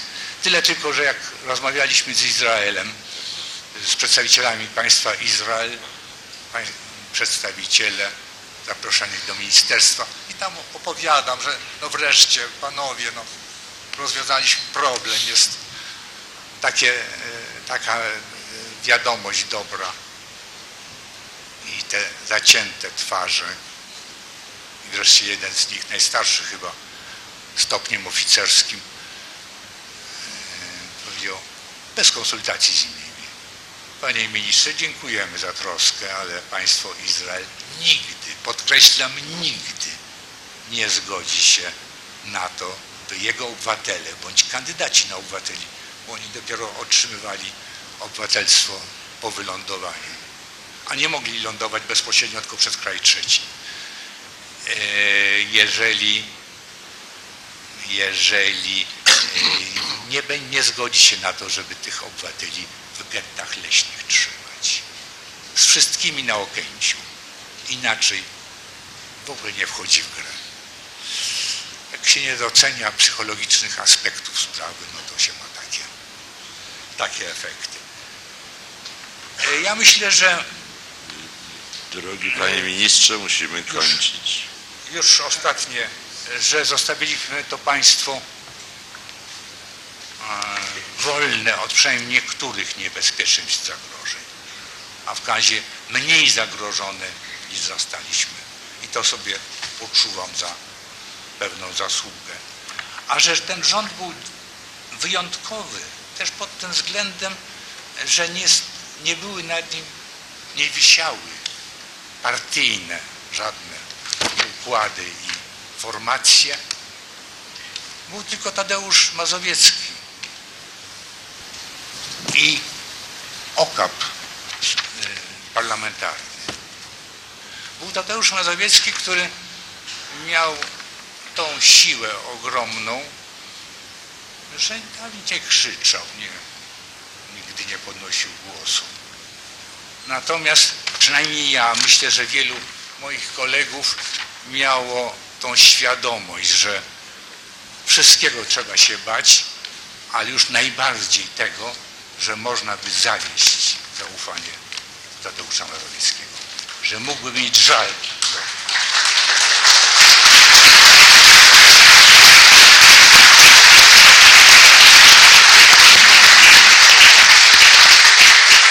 I wobec czego ludzie przebudowywali politykę zagraniczną, gospodarczą, robili rzeczy dość niewiarygodne.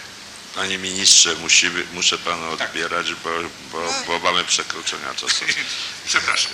Osadzenia Lecha Wałęsy wraz z jego potencjałem, wraz z jego autorytetem w strukturach reformującego się państwa w taki sposób, żeby, żeby że tak powiem, to nie było dysfunkcjonalne, a żeby, że tak powiem, zapewniało ciągłość reformy. E, zapraszam Aleksandra Hala do wypowiedzi.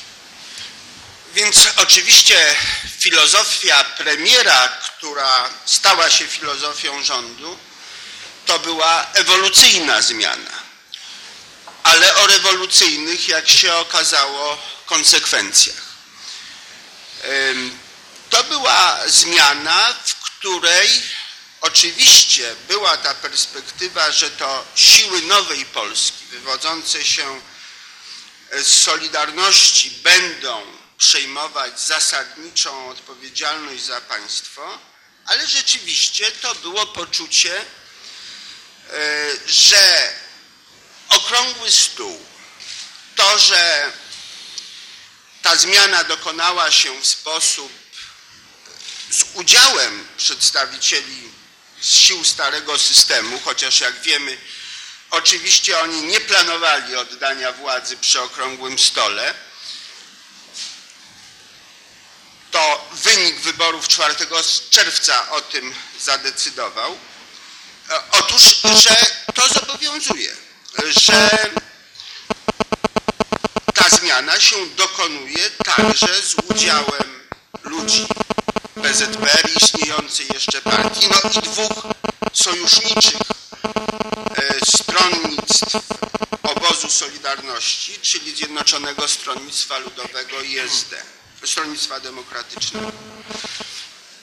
Z całą pewnością także jesienią 1989 roku nie było w Polsce klimatu rewolucyjnego. Było oczekiwanie na wielką zmianę, ale nie na rewolucję i myślę nie było chęci odwetu.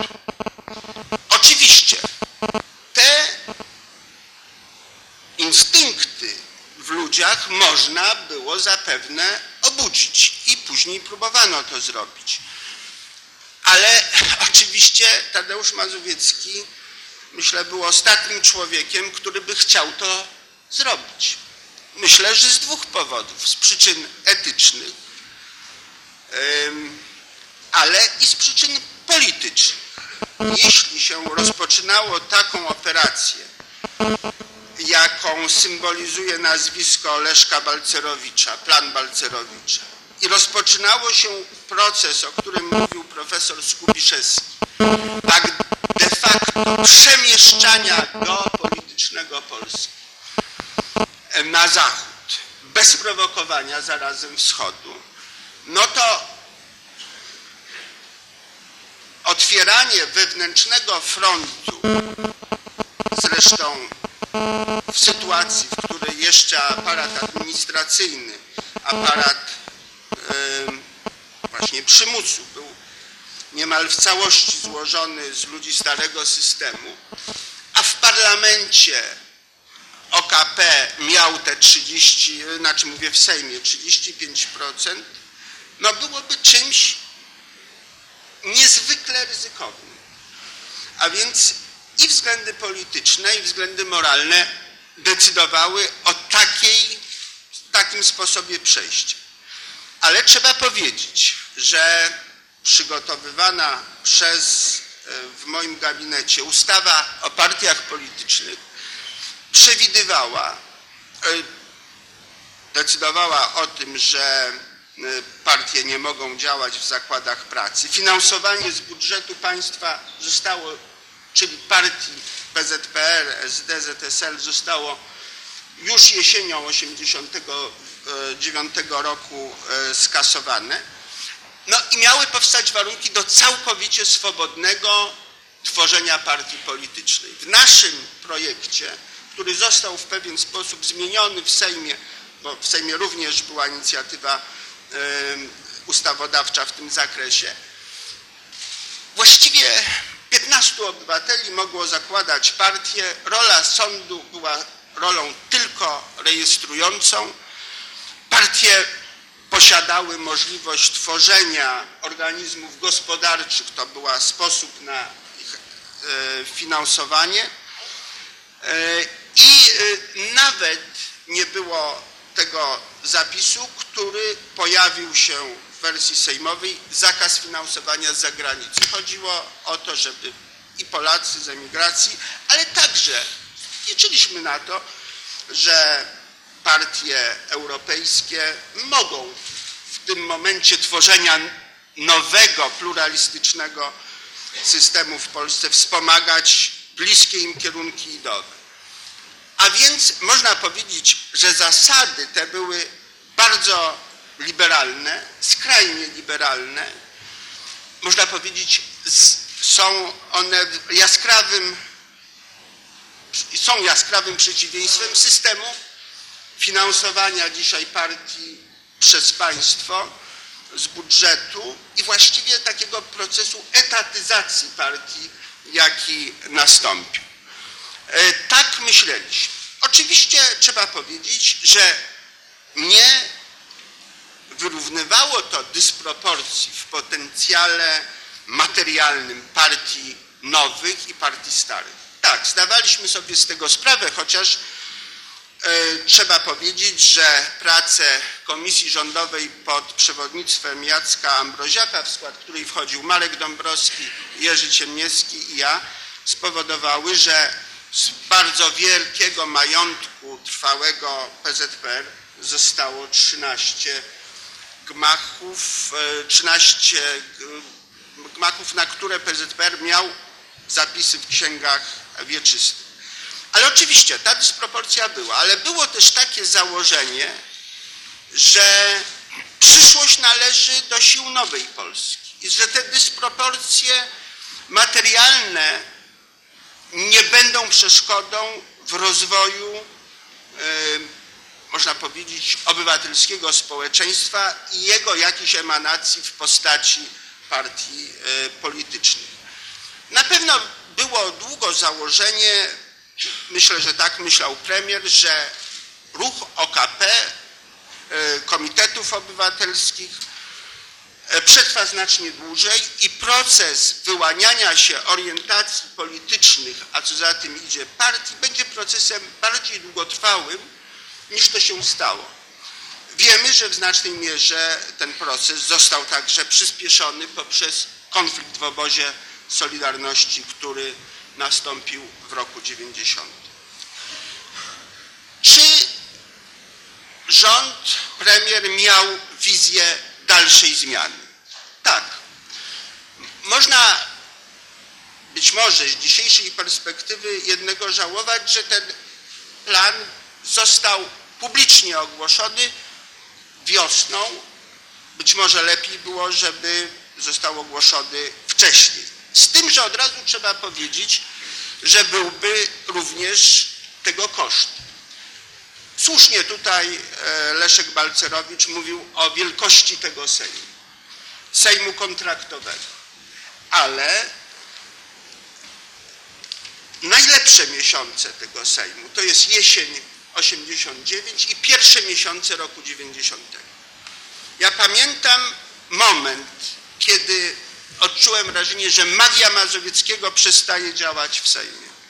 To jest lipiec, początek lipca, zmiany w rządzie, odejście generałów Siwickiego i Kiszczaka, przemówienie Mazowieckiego. Sejm już Mazowieckiego nie słucha z taką uwagą. Słychać jakieś gniewne głosy padające z ław e, Sojuszu Lewicy Demokratycznej, także ZSL. Dlaczego? Dlatego, że to był już wewnętrzny, wewnętrzna walka, która toczyła się w obozie Solidarności. I perspektywa skrócenia kadencji Sejmu, e, przyspieszonych wyborów, oczywiście posłom wywodzącym się z sił starego systemu się nie podobało. Ten parlament chciał trwać możliwie jak najdłużej. Ale jaka to była perspektywa zmiany? Po raz pierwszy Tadeusz Mazowiecki na zjeździe Solidarności powiedział, że jego zdaniem wybory powinny odbyć się w przyszłym roku. Czyli Sejm kontraktowy miał zakończyć swoją działalność wiosną 91 roku. Przypominajmy, tutaj obowiązują te same zasady konstytucyjne. Sejm się może sam rozwiązać większością dwóch trzecich głosów. To wymagało zgody. No oczywiście można powiedzieć, że można było zmobilizować ulicę przeciwko Sejmowi, no ale przecież z całej tej filozofii zmiany wynikało, że na pewno to nie premier Mazowiecki e, by tę drogę proponował. I ten wybrany wcześniej już w pełni demokratycznych wyborach Sejm miał przyjąć konstytucję i określić pozycję prezydenta Rzeczpospolitej. To zostało mm, powiedziane już w całości we Wrocławiu w maju 27 czy 29 maja w hali ludowej, gdzie Tadeusz e, był przed wyborami samorządowymi na zaproszenie siedzącego tutaj Władka Frasyniuka. Jak wiemy, przyspieszenie proponowane przez Jarosława Kaczyńskiego e, poszło zupełnie inną drogą. Na konstytucję, jak się okazało, musieliśmy czekać aż do roku 1997. Jarosław Kaczyński wczesną wiosną 90 roku przychodził do mnie i mówił, mieliśmy osobiste, dobre relacje, ale trzeba coś ludziom rzucić. Trzeba zdjąć Jaruzelskiego i na to miejsce wybrać Wałęsę. Nie mówił wtedy o zamykaniu y, czy aresztowywaniu działaczy PZPR czy generałów. Nie, nie, tego nie mówił. Y, ale też mówił, ale trzeba wybrać Wałęsę przez Zgromadzenie Narodowe. No zobaczymy, jaki on będzie. To było rodzaj ubezpieczenia. Ubezpieczenia e, na wypadek, gdyby prezydent zawiódł nadzieję, zawsze można było wówczas powiedzieć, że Zgromadzenie Narodowe nie pochodzi w pełni z wolnych wyborów. Ostatecznie i to nasz obóz, ale już później, kiedy rzeczywiście do przyspieszenia politycznego doszło na warunkach e, proponowanych przez obóz Wałęsy i jego głównych strategów, którym niewątpliwie wtedy, w moim przekonaniu, tym głównym strategiem był Jarosław Kaczyński. My mówiliśmy jasno, jeśli wybory prezydenckie, to powinny mieć one charakter powszechny. Jeśli to ma być krok rzeczywiście nowy w kierunku pełnej demokracji, to wybory powinny mieć charakter powszechny. Wiemy, jakie są tego konsekwencje. Mamy system z bardzo mocnym, mocną pozycją, pochodzącą z wyborów powszechnych prezydenta przy dosyć ograniczonych kompetencjach konstytucyjnych. Andrzeju, podniosłeś problem Lecha Wałęsy. E, na pewno to jest jeden z zasadniczych dramatów e, e, tego okresu i z całą pewnością historycy będą długo sobie zadawać pytanie, członkowie rządu, współpracownicy Tadeusza Mazowieckiego, czy tej batalii można było uniknąć. Jak widzieliśmy E, Lecha Wałęsy.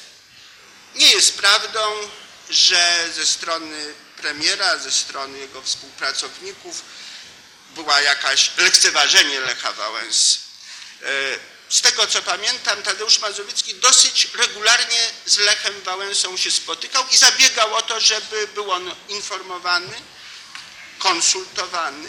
Pamiętam naszą atmosferę kiedy słuchaliśmy tego historycznego wystąpienia w gabinecie premiera Mazowiecki, e, Wałęsy w kongresie amerykańskim z Waldkiem Kuczyńskim, z Jackiem Ambroziakiem, odczuwaliśmy dumę. Natomiast niewątpliwie coś pękło w, e, zimą w początkach roku 90 Myślę, że Lech Wałęsa inspirował go przykład Havla i zapragnął prezydentury. I zaczęły się krytyczne wypowiedzi Lecha Wałęsy, coraz bardziej krytyczne w stosunku do, do rządu, niewątpliwie wzbudzające otoczeniu premiera, w naszym otoczeniu pewien rodzaj irytacji. Nie ulega żadnej wątpliwości, zresztą Tadeusz Mazowiecki to mówi, że on prezydentury nie pragnął. W przeciwieństwie do mnie, który byłem przekonany, że ustrój Piątej Republiki byłby dobry dla Polski i że nie ma Polska lepszego kandydata na silnego prezydenta niż Tadeusz Mazowiecki, Tadeusz Mazowiecki był raczej zwolennikiem modelu kanclerskiego rządów. I jeśli stanął do walki o prezydenturę, to w przekonaniu, że jest to jedyny sposób na obronę, można powiedzieć, programu rządu, filozofii rządzenia sytuacji, no jednak już dosyć brutalnej e, momentami e, akcji obozu Lecha Wałęsy. Niewątpliwie była to dramatyczna decyzja, em, która spowodowała, że jak powiedział, powiedział e, w przemówieniu sejmowym na odchodnym premier Mazowiecki, składając dymisję, rząd odchodzi w połowie drogi. To, że odchodzi, było oczywiste. Nie wynikało e, z zapisów Konstytucji. Tam nie ma ani w dawnej e, Konstytucji, ani w obecnej przegrany kandydat będący premierem nie musi składać dymisji rządu. Trzeba, e, trzeba przecież pamiętać, że jeszcze w grudniu 90 roku notowania rządu Tadeusza Mazowieckiego stały wysoko i jego pozycja w sondażach opinii publicznej była wysoka. E, Ale było czymś zupełnie oczywistym, że to jest wymóg wynikający z szacunku dla werdyktu wyborców, to jest budowanie demokratycznego obyczaju.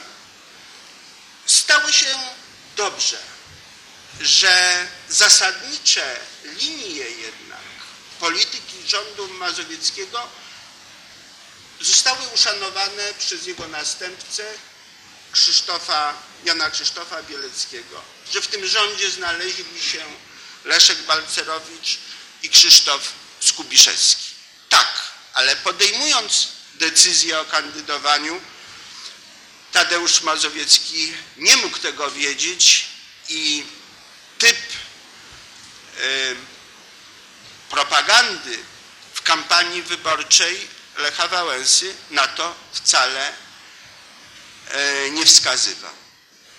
Jest wiele takich decyzji, w których człowiek, gdyby mógł się cofnąć, postąpiłby nieco inaczej niż przyszło mu e, czynić w przeszłości.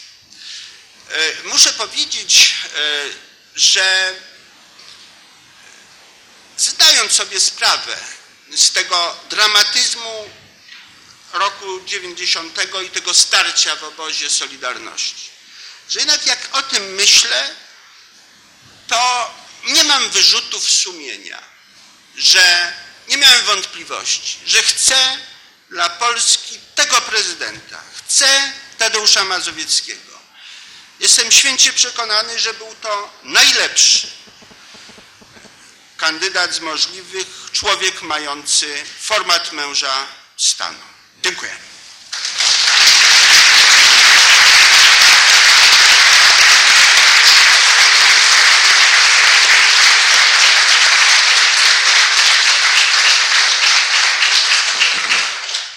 Proszę Państwa, e, dziękuję panelistom.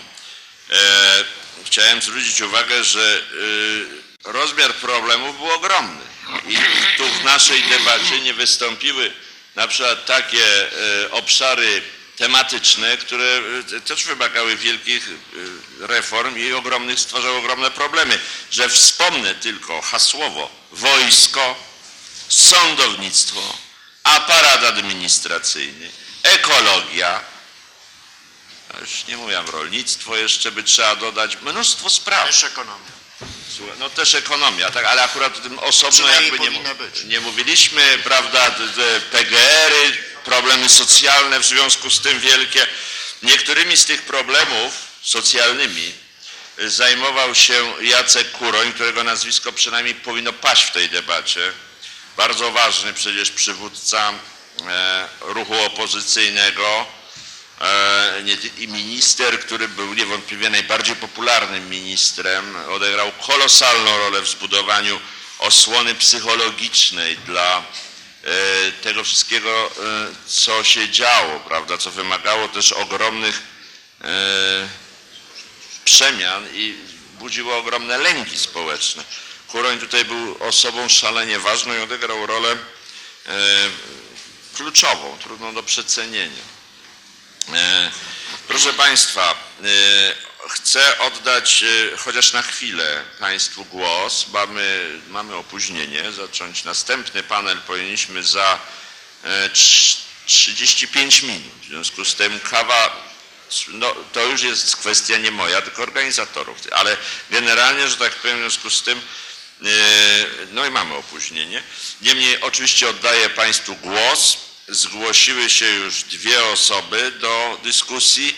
Bardzo proszę o głos pana profesora Regulskiego, który, y, przypominam, zajmował się wprowadzeniem reformy samorządowej, e, no, która była jeszcze jednym bardzo ważnym wymiarem aktywności tego rządu. Bardzo proszę panie profesorze. Dziękuję bardzo.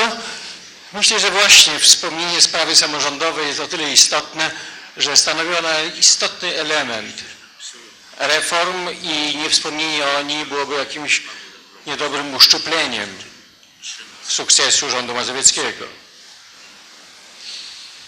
Tadeusz Mazowiecki wczor- wczoraj w teatrze, dziękując tym, którzy realizowali reformy na dosyć różnionym miejscu, wspomniał wójtów, burmistrzów, radnych, a więc tych, którzy rzeczywiście w bieżącej pracy realizowali to, co zostało im umożliwione. Nie ma demokracji, państwa demokratycznego bez uczestnictwa ludzi, a tylko uczestnictwo właśnie przez organizację, przez system samorządowy.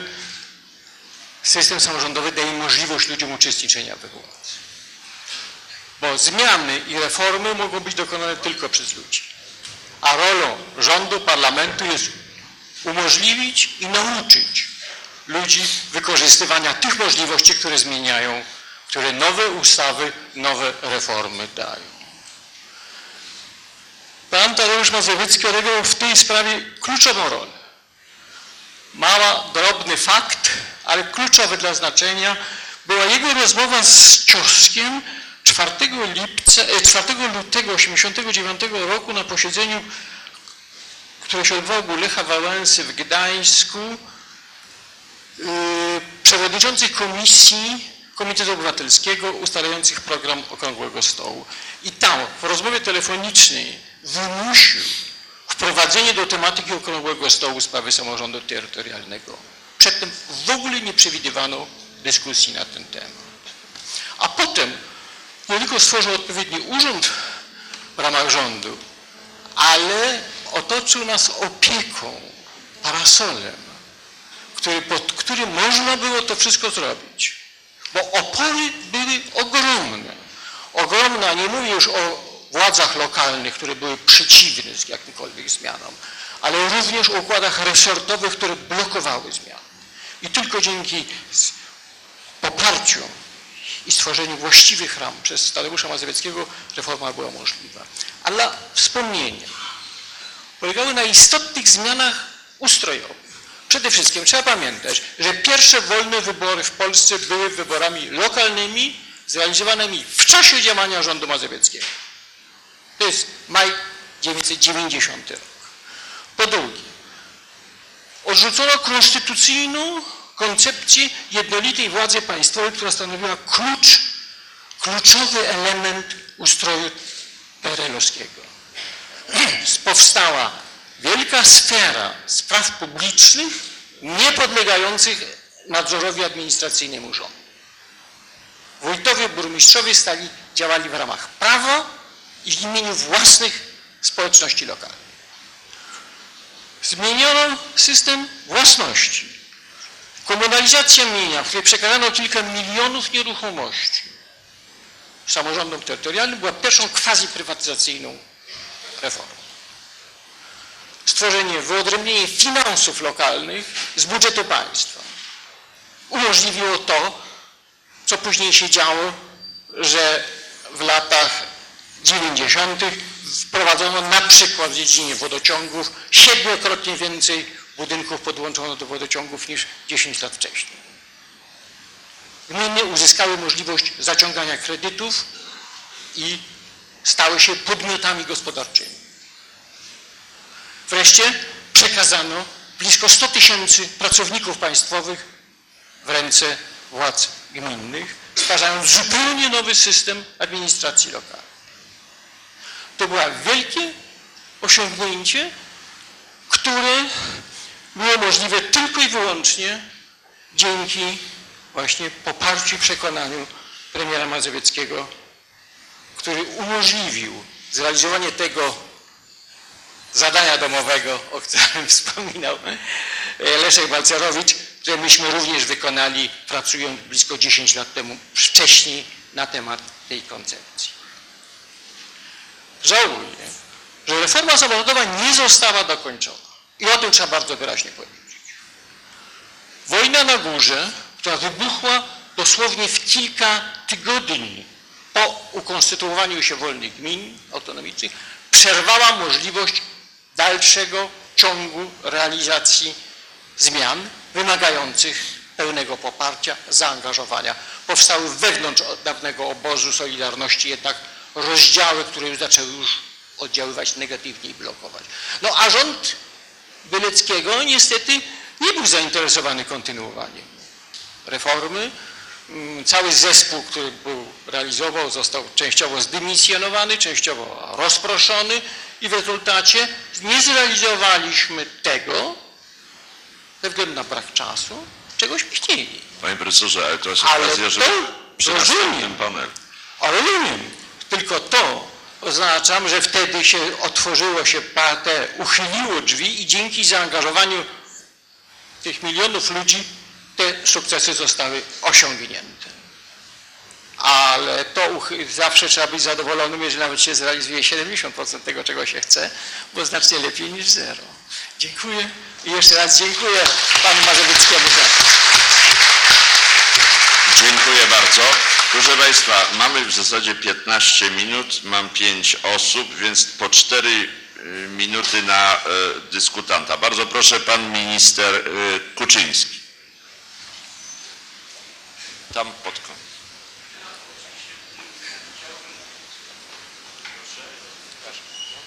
Chciałbym w kilku wątkach, ale szanując czas, ograniczę się do jednego faktu, o którym mówił tutaj Krzysztof e, Kozłowski, mianowicie e, tego oświadczenia z 22 sierpnia MSW, ponieważ ja e, odczytałem to w ten sposób, że autorzy tego dokumentu tego 22 sierpnia wydali go, że tak powiem, wierząc w to, co piszą wierząc w to, co piszą, że rzeczywiście nic się nie zmieni, socjalizm zostanie, że zmiany będą naskórkowe. Otóż, jeżeli za tym dokumentem e, stałby w jakimś sensie generał Kiszczak i byłby wydany, że tak powiem, z wiarą w to, co, to by to rzucało bardzo złe światło i na Kiszczaka, i na jego e, zwierzchnika, generała Jaruzelskiego bo dowodziłoby, że grają fałszywymi kartami, ale jeszcze, co, co najważniejsze, że są niebywałymi naiwniakami. Że są niebywałymi naiwniakami, choćby przez fakt znania Mazowieckiego, że nic się nie zmieni. Otóż ja pomijam e, e, czystość czy nieczystość gry, ale w naiwniactwo absolutnie nie. 22 sierpnia, moim zdaniem, Kiszczak i Jaruzelski wiedzieli, że socjalizmu już nie ma. Już nie ma. i że ich rolą, do której zostali y, y, y, powołani Kiszczak przez Mazowieckiego, a generał przez parlament, jest zapewnienie spokojnego przejścia do nowej rzeczywistości poprzez kontrolowanie y, struktur siłowych. I 20, na dwa dni przed, przed y, y, expose Mazowieckiego musiało być wydane jakieś oświadczenie dla tych struktur siłowych, żeby, żeby właśnie po to, żeby ich uspokoić, żeby im nie przyszły do głowy głupie rzeczy. I moim zdaniem taka była intencja tego oświadczenia. Oni je wydawali, czy Kiszczak je wydawał doskonale, wiedząc, że po prostu mówi nieprawdę. Nieprawda. Nieprawda. I, w- w- a w każdym razie tak również należy inter- interpretować, dlatego, że to, wtedy to rzuca na nich zupełnie inne światło i daje zupełnie inną ocenę ich roli. Dziękuję bardzo.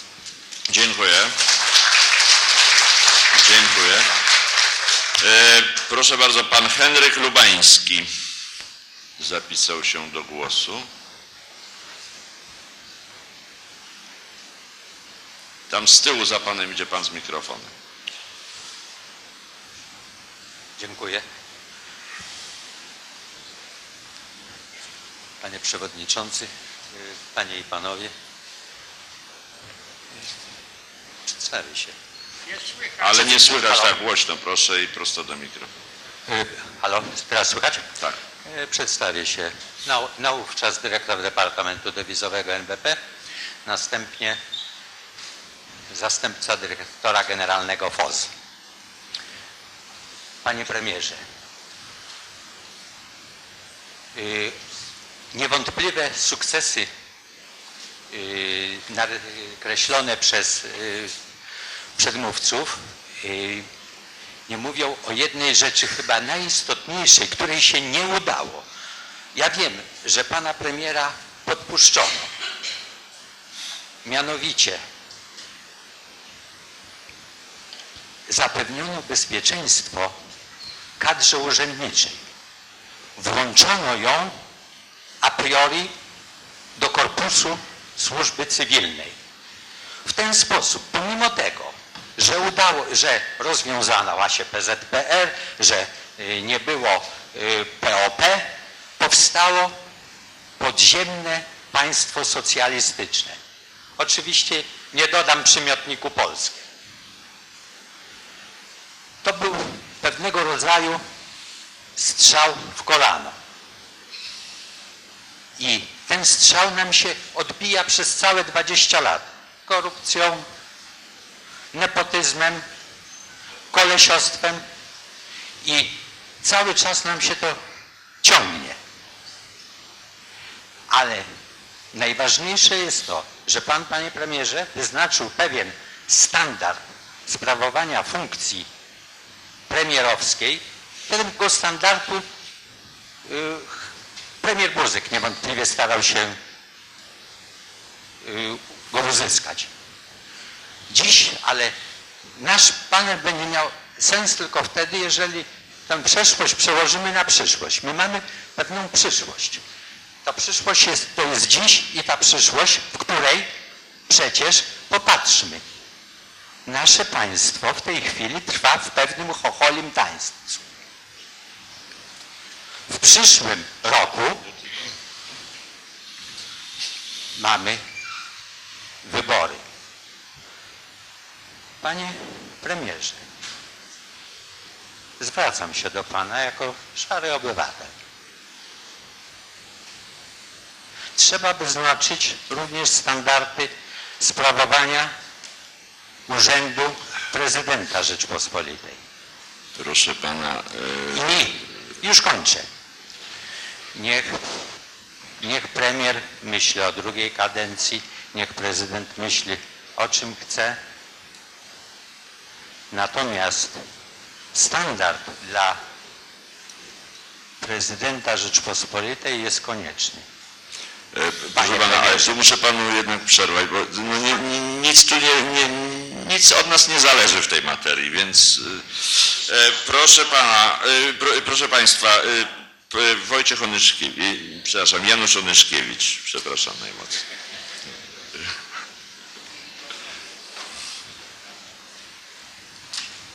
Chciałbym wrócić do tego wątku, o czym pan minister Hall mówił, mianowicie o wadze problemu prezydentury w roku 90. Bo tak jak ja przypominam sobie debaty na temat tego, jak ten problem rozwiązać, to pamiętam doskonale właśnie ten dylemat, czy prezydent powinien być wybrany przez Zgromadzenie Narodowe, y, czy też powinien być y, wybrany przez, w, w głosowaniu powszechnym. I argument, który padał za głosowaniem powszechnym był, i myślę, że był to argument ważki, był następujący. Mianowicie dla nas było jasne, że prezydentem powinien zostać Tadeusz Mazowiecki. Ale gdyby Tadeusz Mazowiecki został wybrany przez Zgromadzenie Narodowe, to natychmiast ten werdykt zostałby podważony. Natychmiast byłby niesłychanie silny atak na tego rodzaju decyzje y, i to mogło spowodować niebywałe komplikacje i destabilizację w kraju. I to był argument, przynajmniej dla wielu, dla mnie na przykład, decydujący za tym, żeby się opowiedzieć za innym mandatem, mandatem pochodzącym z głosowania powszechnego. I wydawało się, że jest to wariant bezpieczny, dlatego że Tadeusz Mazowiecki miał wtedy tak niebywale silne poparcie, że wydawało się, że to po prostu sprawę niejako rozwiąże automatycznie. Będziemy mieli jasny mandat dla Tadeusza Mazowieckiego, w związku z tym rozwiązany problem prezydentury. Niestety okazało się, że było inaczej. Bardzo dziękuję. E, Marcin Święcicki, bardzo proszę. E, Proszę Państwa, ja chciałem do tych spraw gospodarczych dorzucić jeszcze jedną rzecz, o której tutaj z, z braku czasu Leszek nie mógł więcej powiedzieć. Mianowicie oprócz inflacji, prywatyzacji, wolności gospodarczej trzeba było rozwiązać straszliwy problem naszego zadłużenia. Polska nie spłacała długów zachodnich od 1981 roku, dopisywano nam już tylko odsetki i to zadłużenie było tak wielkie, że żeby je spłacić, trzeba byłoby przez 5 lat wszystkie dochody z eksportu przeznaczać tylko na spłatę długu. Taka była skala naszego zachodniego zadłużenia. 40 miliardów 40 miliardów, a eksport był 8 miliardów, to był szczyt naszej gospodarki, 8 miliardów dolarów eksportowaliśmy. Więc znaczy jako ekonomista muszę powiedzieć, że przed y, rządem i przed tym w ogóle nie wiedziałem jak to rozwiązać. W 80 latach myślałem, że kraj jest zbankrutowany w ogóle na ile to dziesięcioleci, jak, jak w ogóle ten problem będzie rozwiązany. I tutaj z wielką pomocą przyszedł nam Jeffrey Sachs, który powiedział wyślijcie im fakt, że nie płacicie, żądajcie 80% redukcji, bo jako pionierski kraj prowadzący takie reformy wam się to należy. Ci głupi bankierzy dawali wam te pożyczki na stary system, który był niesprawny, topili te pieniądze, macie tego żądać i koniec. No i rząd to konsekwentnie tego żądał i porozumienia były podpisane co prawda parę lat później z tymi oboma klubami, ale dostaliśmy 50% redukcji, rozłożenie na wiele lat e, tej spłaty i oczywiście gospodarka się tak kolosalnie wzmocniła, że właśnie ten ciężar nie jest teraz praktycznie odczuwalny, żeśmy w zeszłym roku zakończyli te spłaty. I był drugi dług, o którym w ogóle już się nie mówi, mianowicie w przeliczeniu na te dolary, ponieważ umowa rublowa się kończyła z końcem roku 90 i wszystkie długi, należności byłyby wtedy przeliczone na dolary, długi, drugi dług do Związku Radzieckiego wynosił około 10 miliardów dolarów po przeliczeniu według oficjalnych kursów. I ten dług z kolei, tutaj nie mogliśmy liczyć na żadne łaskawość, na, na umorzenie, to się okazało nierealne, chociaż takie próby żeśmy podejmowali, tu minister Osiatyński podejmował takie próby, prezydent Jaruzelski nawet jak nas prosił, żeby podać mu jeden temat gospodarczy, który może poruszyć w swojej rozmowie z Gorbaczowem. Myśmy mu podali, niech nam redukują zadłużenie, za te roboty, inwestycje nasze i tak dalej. I potem czytamy te tajne, ściśle dokumenty, które przyszły po rozmowach e, Jaruzelskiego z Gorbaczowem w Moskwie i rzeczywiście generał Jaruzelski tam pisze, że podniósł ten temat, a Gorbaczow coś tam wykrętnie odpowiedział, że, że umorzenia w każdym razie długów polskich nie będzie. Ale co się okazało? Otóż przez podtrzymanie naszego eksportu do Związku Radzieckiego, yy, maszyn, obrabiarek, rozmaitych innych urządzeń, eksportu elektromaszynowego, troszkę eksportu rolnego również, przez podtrzymanie tego eksportu za niewielkie pieniądze, naprawdę bardzo małe pieniądze i trochę wbrew stanowisku Międzynarodowego Funduszu Walutowego, który nie chciał mieć nadwyżki ze Związkiem Radzieckim w roku 90, bo to było z kolei działanie za bardzo trochę, trochę proinflacyjne, trochę przeszkadzało planowi walki z inflacją, ale za podtrzymanie tego eksportu myśmy spłacili cały ten dług w jednym 90 roku. Ta nieszczęsna gospodarka znajdująca się w stanie przebudowy, kryzysu i, i rozmaitych innych trudności była w stanie spłacić te 10 miliardów za niewielkie pieniądze, jak powiadam. Też podpisane porozumienie w tej sprawie było dopiero gdzieś kilka lat później, ale właśnie w 90 roku to było olbrzymie osiągnięcie, odciążenie gospodarki z tego długu. I o tym trzeba też chyba pamiętać. Dziękuję. Dziękuję. Dziękuję. Proszę Państwa, na tym lista y, uczestników mm, tej dyskusji y, również ze strony sali się wyczerpała, ale jesteśmy przecież w trakcie całej sesji. To rozumiem, że sprawy będą. E, No panie profesorze, no ale to dwa słowa, bo ponieważ nie było pytań, to ja już jednak nie zamierzałem oddawać Państwu jeszcze raz głos. Ale do, dosłownie króciutko, bo mamy czas absolutnie ograniczony. Jedno, jedno zdanie. Mówiąc o wynikach konferencji 2, 2 plus 4 należało oczywiście wskazać, że doszło do traktatu granicznego między Polską a Niemcami, który podpisał Mazowiecki. Później pracowaliśmy w MSZ nad ogólnym układem, nad ogólnym traktatem polsko-niemieckim i ten traktat podpisał już w następnym roku po odejściu Mazowieckiego premier Bielecki. Dziękuję. Proszę Państwa, dziękując Państwu za wypowiedzi, za te mikroreferaty, e, chciałem e, podsumować to, jeśli można, na tym etapie w ten sposób, że mam wrażenie, że to o tyle też się wszystko nam tutaj udało, że pokazaliśmy, e, pokazaliśmy rozmiar tego, tej zmiany. I to rozmiar przecież w wielu kierunkach. Wspomniałem, to nie, nie wszystkie kierunki tu się udało, że tak powiem, zaznaczyć. Nie wszystkie momenty i wątki bardzo ważne zmian społecznych, ekonomicznych, politycznych, ale rzeczywiście no, było to wielki, wielki zakręt, czy y, początek nowej zupełnie rzeczywistości, e, w której, y, y, która wtedy zaczęła być budowana. E, Był to zjawisko wielkiej wagi i myślę, że trzeba powiedzieć, że moglibyśmy tutaj dyskutować wiele godzin, rozwijając poszczególne te wątki e, i taka potrzeba niewątpliwie istnieje. Niewątpliwie istnieje, żeby po 20 latach e, zrobić jakąś taką sesję, prawda, y, dużo obszerniejszą, gdzie pewne kwestie, pewne zagadnienia, które tutaj są jakby zasygnalizowane, tylko mogły być głębiej y, i bardziej analitycznie y, omówione. No ale to już nie jest nasze zadanie, to jest zadanie, że tak powiem, prawdopodobnie dla politologów. E, y, I myślę, że mam nadzieję, że takiego zadania się oni podejmą w pewnym stosownym momencie. E, Tymczasem serdecznie Państwu dziękuję za cierpliwość, e, prawda, i zapraszam na przerwę imieniem organizatorów.